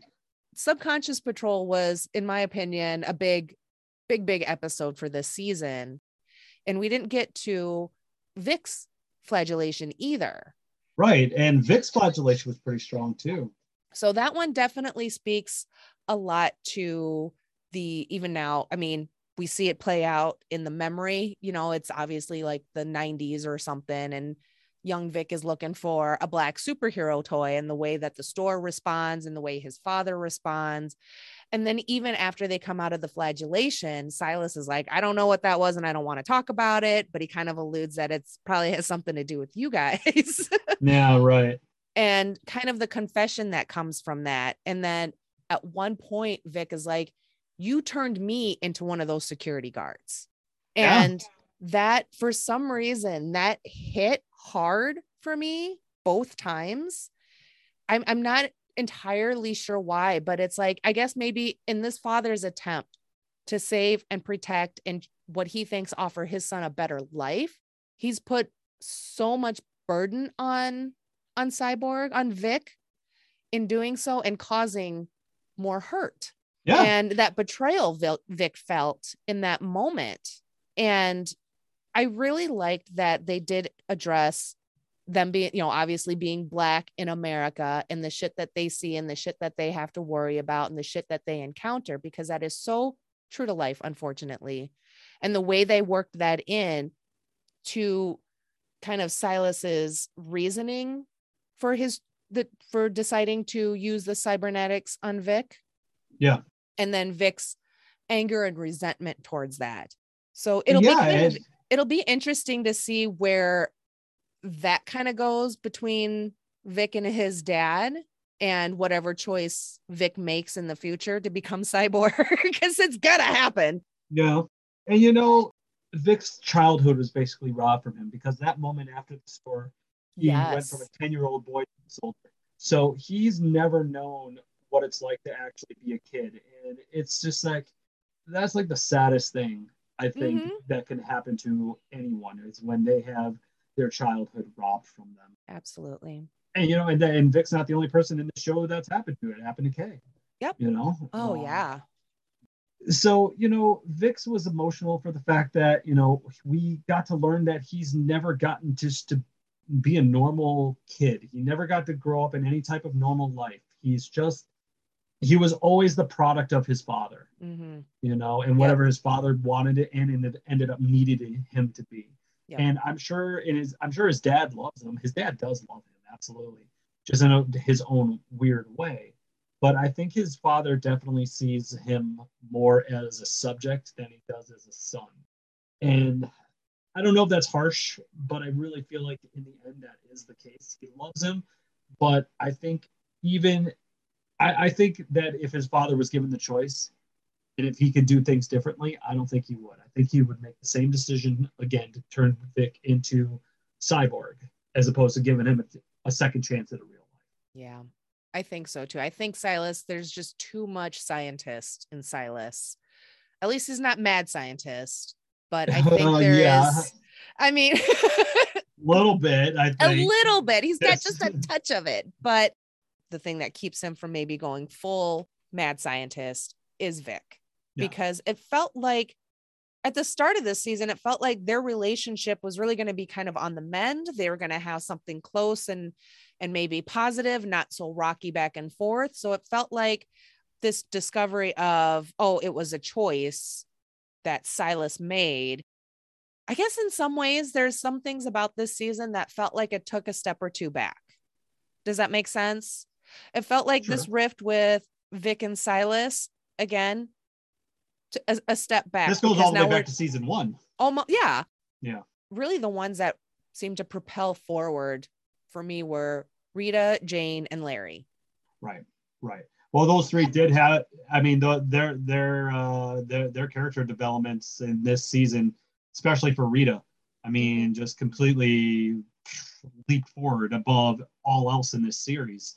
But I really hope though that come next season we're going to see a lot of resolution between Vic and his father, and so. With his Cliff with his family, and just everything that's going on with him and his. Uh, because it seems like now that they're probably going to get the Parkinson's under control. I'm thinking. I, I can't imagine they're going to be. They're going to drag that out too much longer. Like get some legit meds and make sure he stays Right, on schedule the- with them and put parental controls on his computer. Anybody. Because, eh, thank you. Right, Vic had one job to do at that moment. He could have done it. He could have. He could have done that without even log touching the computer. oh my God, I know. And he's like, no, don't click on pop ups. First rule Like, of the internet. I'm been like, Vic, he- fix it. he could have been like grid child lock on the computer on this computer, and it, and it would have been done. Exactly. Just saying. Just saying. So going forward, season four and maybe even beyond, what would you like to see from our gang of misfits and their shenanigans? Well, it seems like now they're all finally on the same page about trying to be a team. You know, Rita's like, we're a team, we're a super team. And Vic's like, you finally come to this realization when I've got nothing, That's funny. which was super cute. But that's not stopping him. And that's not stopping the gang to go stop the giant floating nut sacks. Yeah. So it's it'll be nice to see them come together a little bit more. I don't expect a full harmonizing, cohesive group. There's still going to be issues. They're still going to have their own shit going on. What was it? Rita makes some comment about like every single time they're about to go on a mission, Carla or Clara shows up and Jane gets lost in her head. And Yeah. we have literally seen that. yeah, which that's is- true. Pretty spot on. So Yep. It's pretty true. hopefully hopefully not so much of that and i would like to see cliff make some really good headway with clara and keep that on a positive track Okay. i think vic and silas are still going to have a bit of a rift even once vic decides Yeah. to go back to cyborg because i think he's still going to be very resentful towards his dad Yeah. and with Jane, it's hard to say with Jane because we're not just talking about Jane. We're talking about Kay and 63 other people, personas.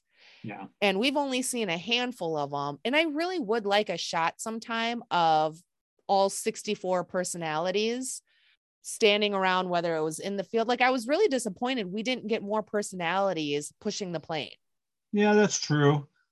So, um, Rita, I'd like to see Rita just kind of maintain her strength and her leadership and really stepping into that leadership role that Niles Right. knew that she was going to because he was there in the past, Right. knowing that Rita was there too.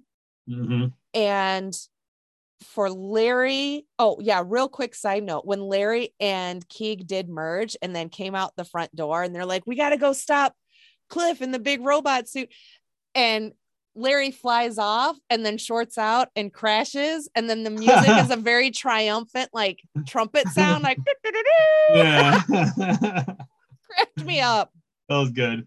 So it'll be nice. I really want to see more of we statements from from Larry and Keeg Sure. next season and really Sure. working towards that. And hopefully now a bit more over their past shit because we've really gotten like three seasons of them dealing with their past shit, Right. which uh, it's fine and it makes sense storyline wise because now they're dealing with the loss of of of Niles and reconciling all of that.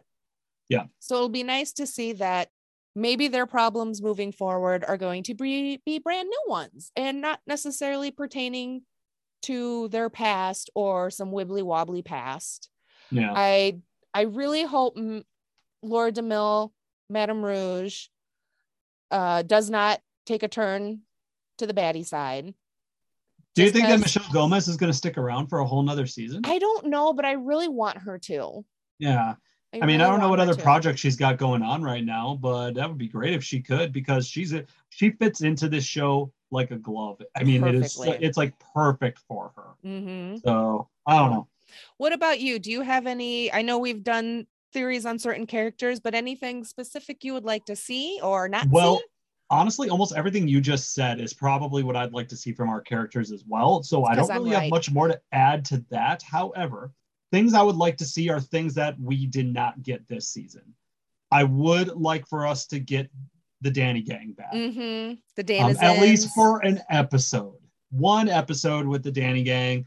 You know, I want morally corrupt. I want my fucking flex. with great flex comes great responsibility. I, I want Danny and all of their fucking just Danny charm just everywhere you look, you know, because Danny can manipulate the world around them. I want Dead boy detectives. oh, I would I would not mind seeing the DVD come back because I feel like we do should we should get a little more time with them. They were good as and also I wanted to know what is Edwin's story. We know how Charles died. How did Edwin die? Because we saw Edwin running down that hallway right before it when he was about to pull the lever on the tree and he was all bloody, but we don't get an explanation of what happened. Right. So I want to I want to know what the hell was going on there. But yeah, man, I mean, I guess that's what I would want from uh season 4. I don't know what I would expect story-wise. Story-wise, I'll just leave that to the writers cuz for the most part they do a pretty good job. and we can't come up with anything as bonkers as they're gonna come up And with you know or what, pull even from for the a comics. season like we just had, I mean, I know, I mean, I actually feel like for the most part you and I went into the episode talking about how this was not really our favorite season, wasn't the strongest season, but I feel like we actually had more positive things to say about this season than negative in the end. That shows how well this show is written, though. It, even on a show on a season that we think is, you know, a little, a little subpar in comparison to the previous ones, there is still a lot of good story here. And well, and it's worth- not that it's like a bad season, right, exactly. but I felt like again, you know, we have a large cast of characters that's got their own backstories that we need to dip into. So it it you're all it's always going to be a little messy in terms of Yeah. especially for a podcast to try and talk about all these characters that we all love, that we love every single one of them. especially when you're creating a story a, a season that has so many subplots going on it's hard to Mhm. keep up with you know and there were a lot of subplots this season in comparison to last and all all the flashbacks did make it a little difficult to kind of try to keep up with when trying to take notes because i'm constantly putting in mind anyone who knows has ever heard me talk about my note taking notes i'm terrible at writing down notes. I write down almost every fucking thing in detail i see on screen but i'm constantly looking like in my notebook i'm putting okay 1949 1917 what's happening here? What's happening here? Now we're jumping back now we're jumping forward. Exactly. Not in heads back and forth Yep. back and forth. That's exactly what's going on. Ping pong. Ooh. but ping ponging that's exactly what i was doing. But in the end despite how sometimes how messy this season could have been was a little bit in the middle hmm it really came together in the end I you know? completely agree. I think after talking about it, while it's still possibly my least favorite, I don't Yeah. know. I don't know if that's going to be true after this because I, I just I don't know because you're right. season one will always be my favorite Absolutely. season one was like the perfect season and and season two I think could have been really great, but we didn't get that satisfying finale to it And um, again, as part of it. what season two had ended the same way that season three began had we not been in a covid world Right. we'll never know We'll never know. And while so yeah, so when we started this, and not my favorite season, but you know what? While messy, there were still a lot that I liked. Yeah. And I think it feels messy for that first half of the of the season. Really, I think until the flagellation, until subconscious patrol, mm. where everything kind of come. We now know what the Dada's plan is. We now will know what the fucking what the fuck the flagellation is. But I think it worked really well bringing it all together because after that on this rewatch i was really excited to kind of get to the end to be like okay how does this all fit together now i'm Sure. really really paying attention. I'm not just confused anymore. I, I kind of get it again now. Absolutely. One time, no I. I agree with you. I completely agree. So yeah again um i did have a lot of fun with this season like i did with the previous two seasons. Mhm. you know you always notice different things the second time around when you watch something. It was just kind of weird that the second time around i didn't formulate a different opinion about the sisterhood of dada. So i'm also kind of hoping a little bit maybe like we mentioned earlier maybe the sisterhood will come back but i have a feeling that it's not going to be the full sisterhood if anyone's going to come back it's going to be the fog and i believe if the fog comes back we're going to see the fog interact with jane more Mhm. um, and see how that relationship develops, see where that actually is meant to go, if it's going anywhere. Um, but who knows? We could see Lloyd again. You know, we could uh, uh, see hopefully maybe some sort of weird return of Malcolm. I mean, with the time now that time travel seems to be a part of this show, it's possible, but who knows? Who knows Yeah. where the future will take us? I guess But we'll find Doctor. Who rules. Rita can't go back and interfere with her own timeline. Wibbly wobbly. And on that note, we will say goodbye. Um, thank you, Eric, for joining me today and Always having this conversation. Always love talking with you about our programs for very, very long periods of time. I apologize to our listeners, but they know what they're getting into at this point when they see with Eric. So, so thank you again. We will be back with Doom Patrol season four, probably in about a year or so, I would assume. But until then, listeners, um, thank you for tuning in and keep streaming. Bye. Bye. If you're enjoying this podcast, be sure to let me know by rating and reviewing wherever you get your podcast fix. Follow me on Twitter at Streaming Bubble. Find me on Facebook and Instagram as My Streaming Bubble. Have thoughts, suggestions, questions, or want to be tolerated? Email me at mystreamingbubble at gmail.com. If you want to show your love and support for this little old podcast in monetary form, search My Streaming Bubble over at buymeacoffee.com and buy me a cheese wedge. And if you want to take that love and support to the next level, head over to Redbubble where you can find and purchase My Streaming Bubble merch. All monetary support goes right back into this podcast from new recording equipment to night cheese. Thanks for your support and keep streaming.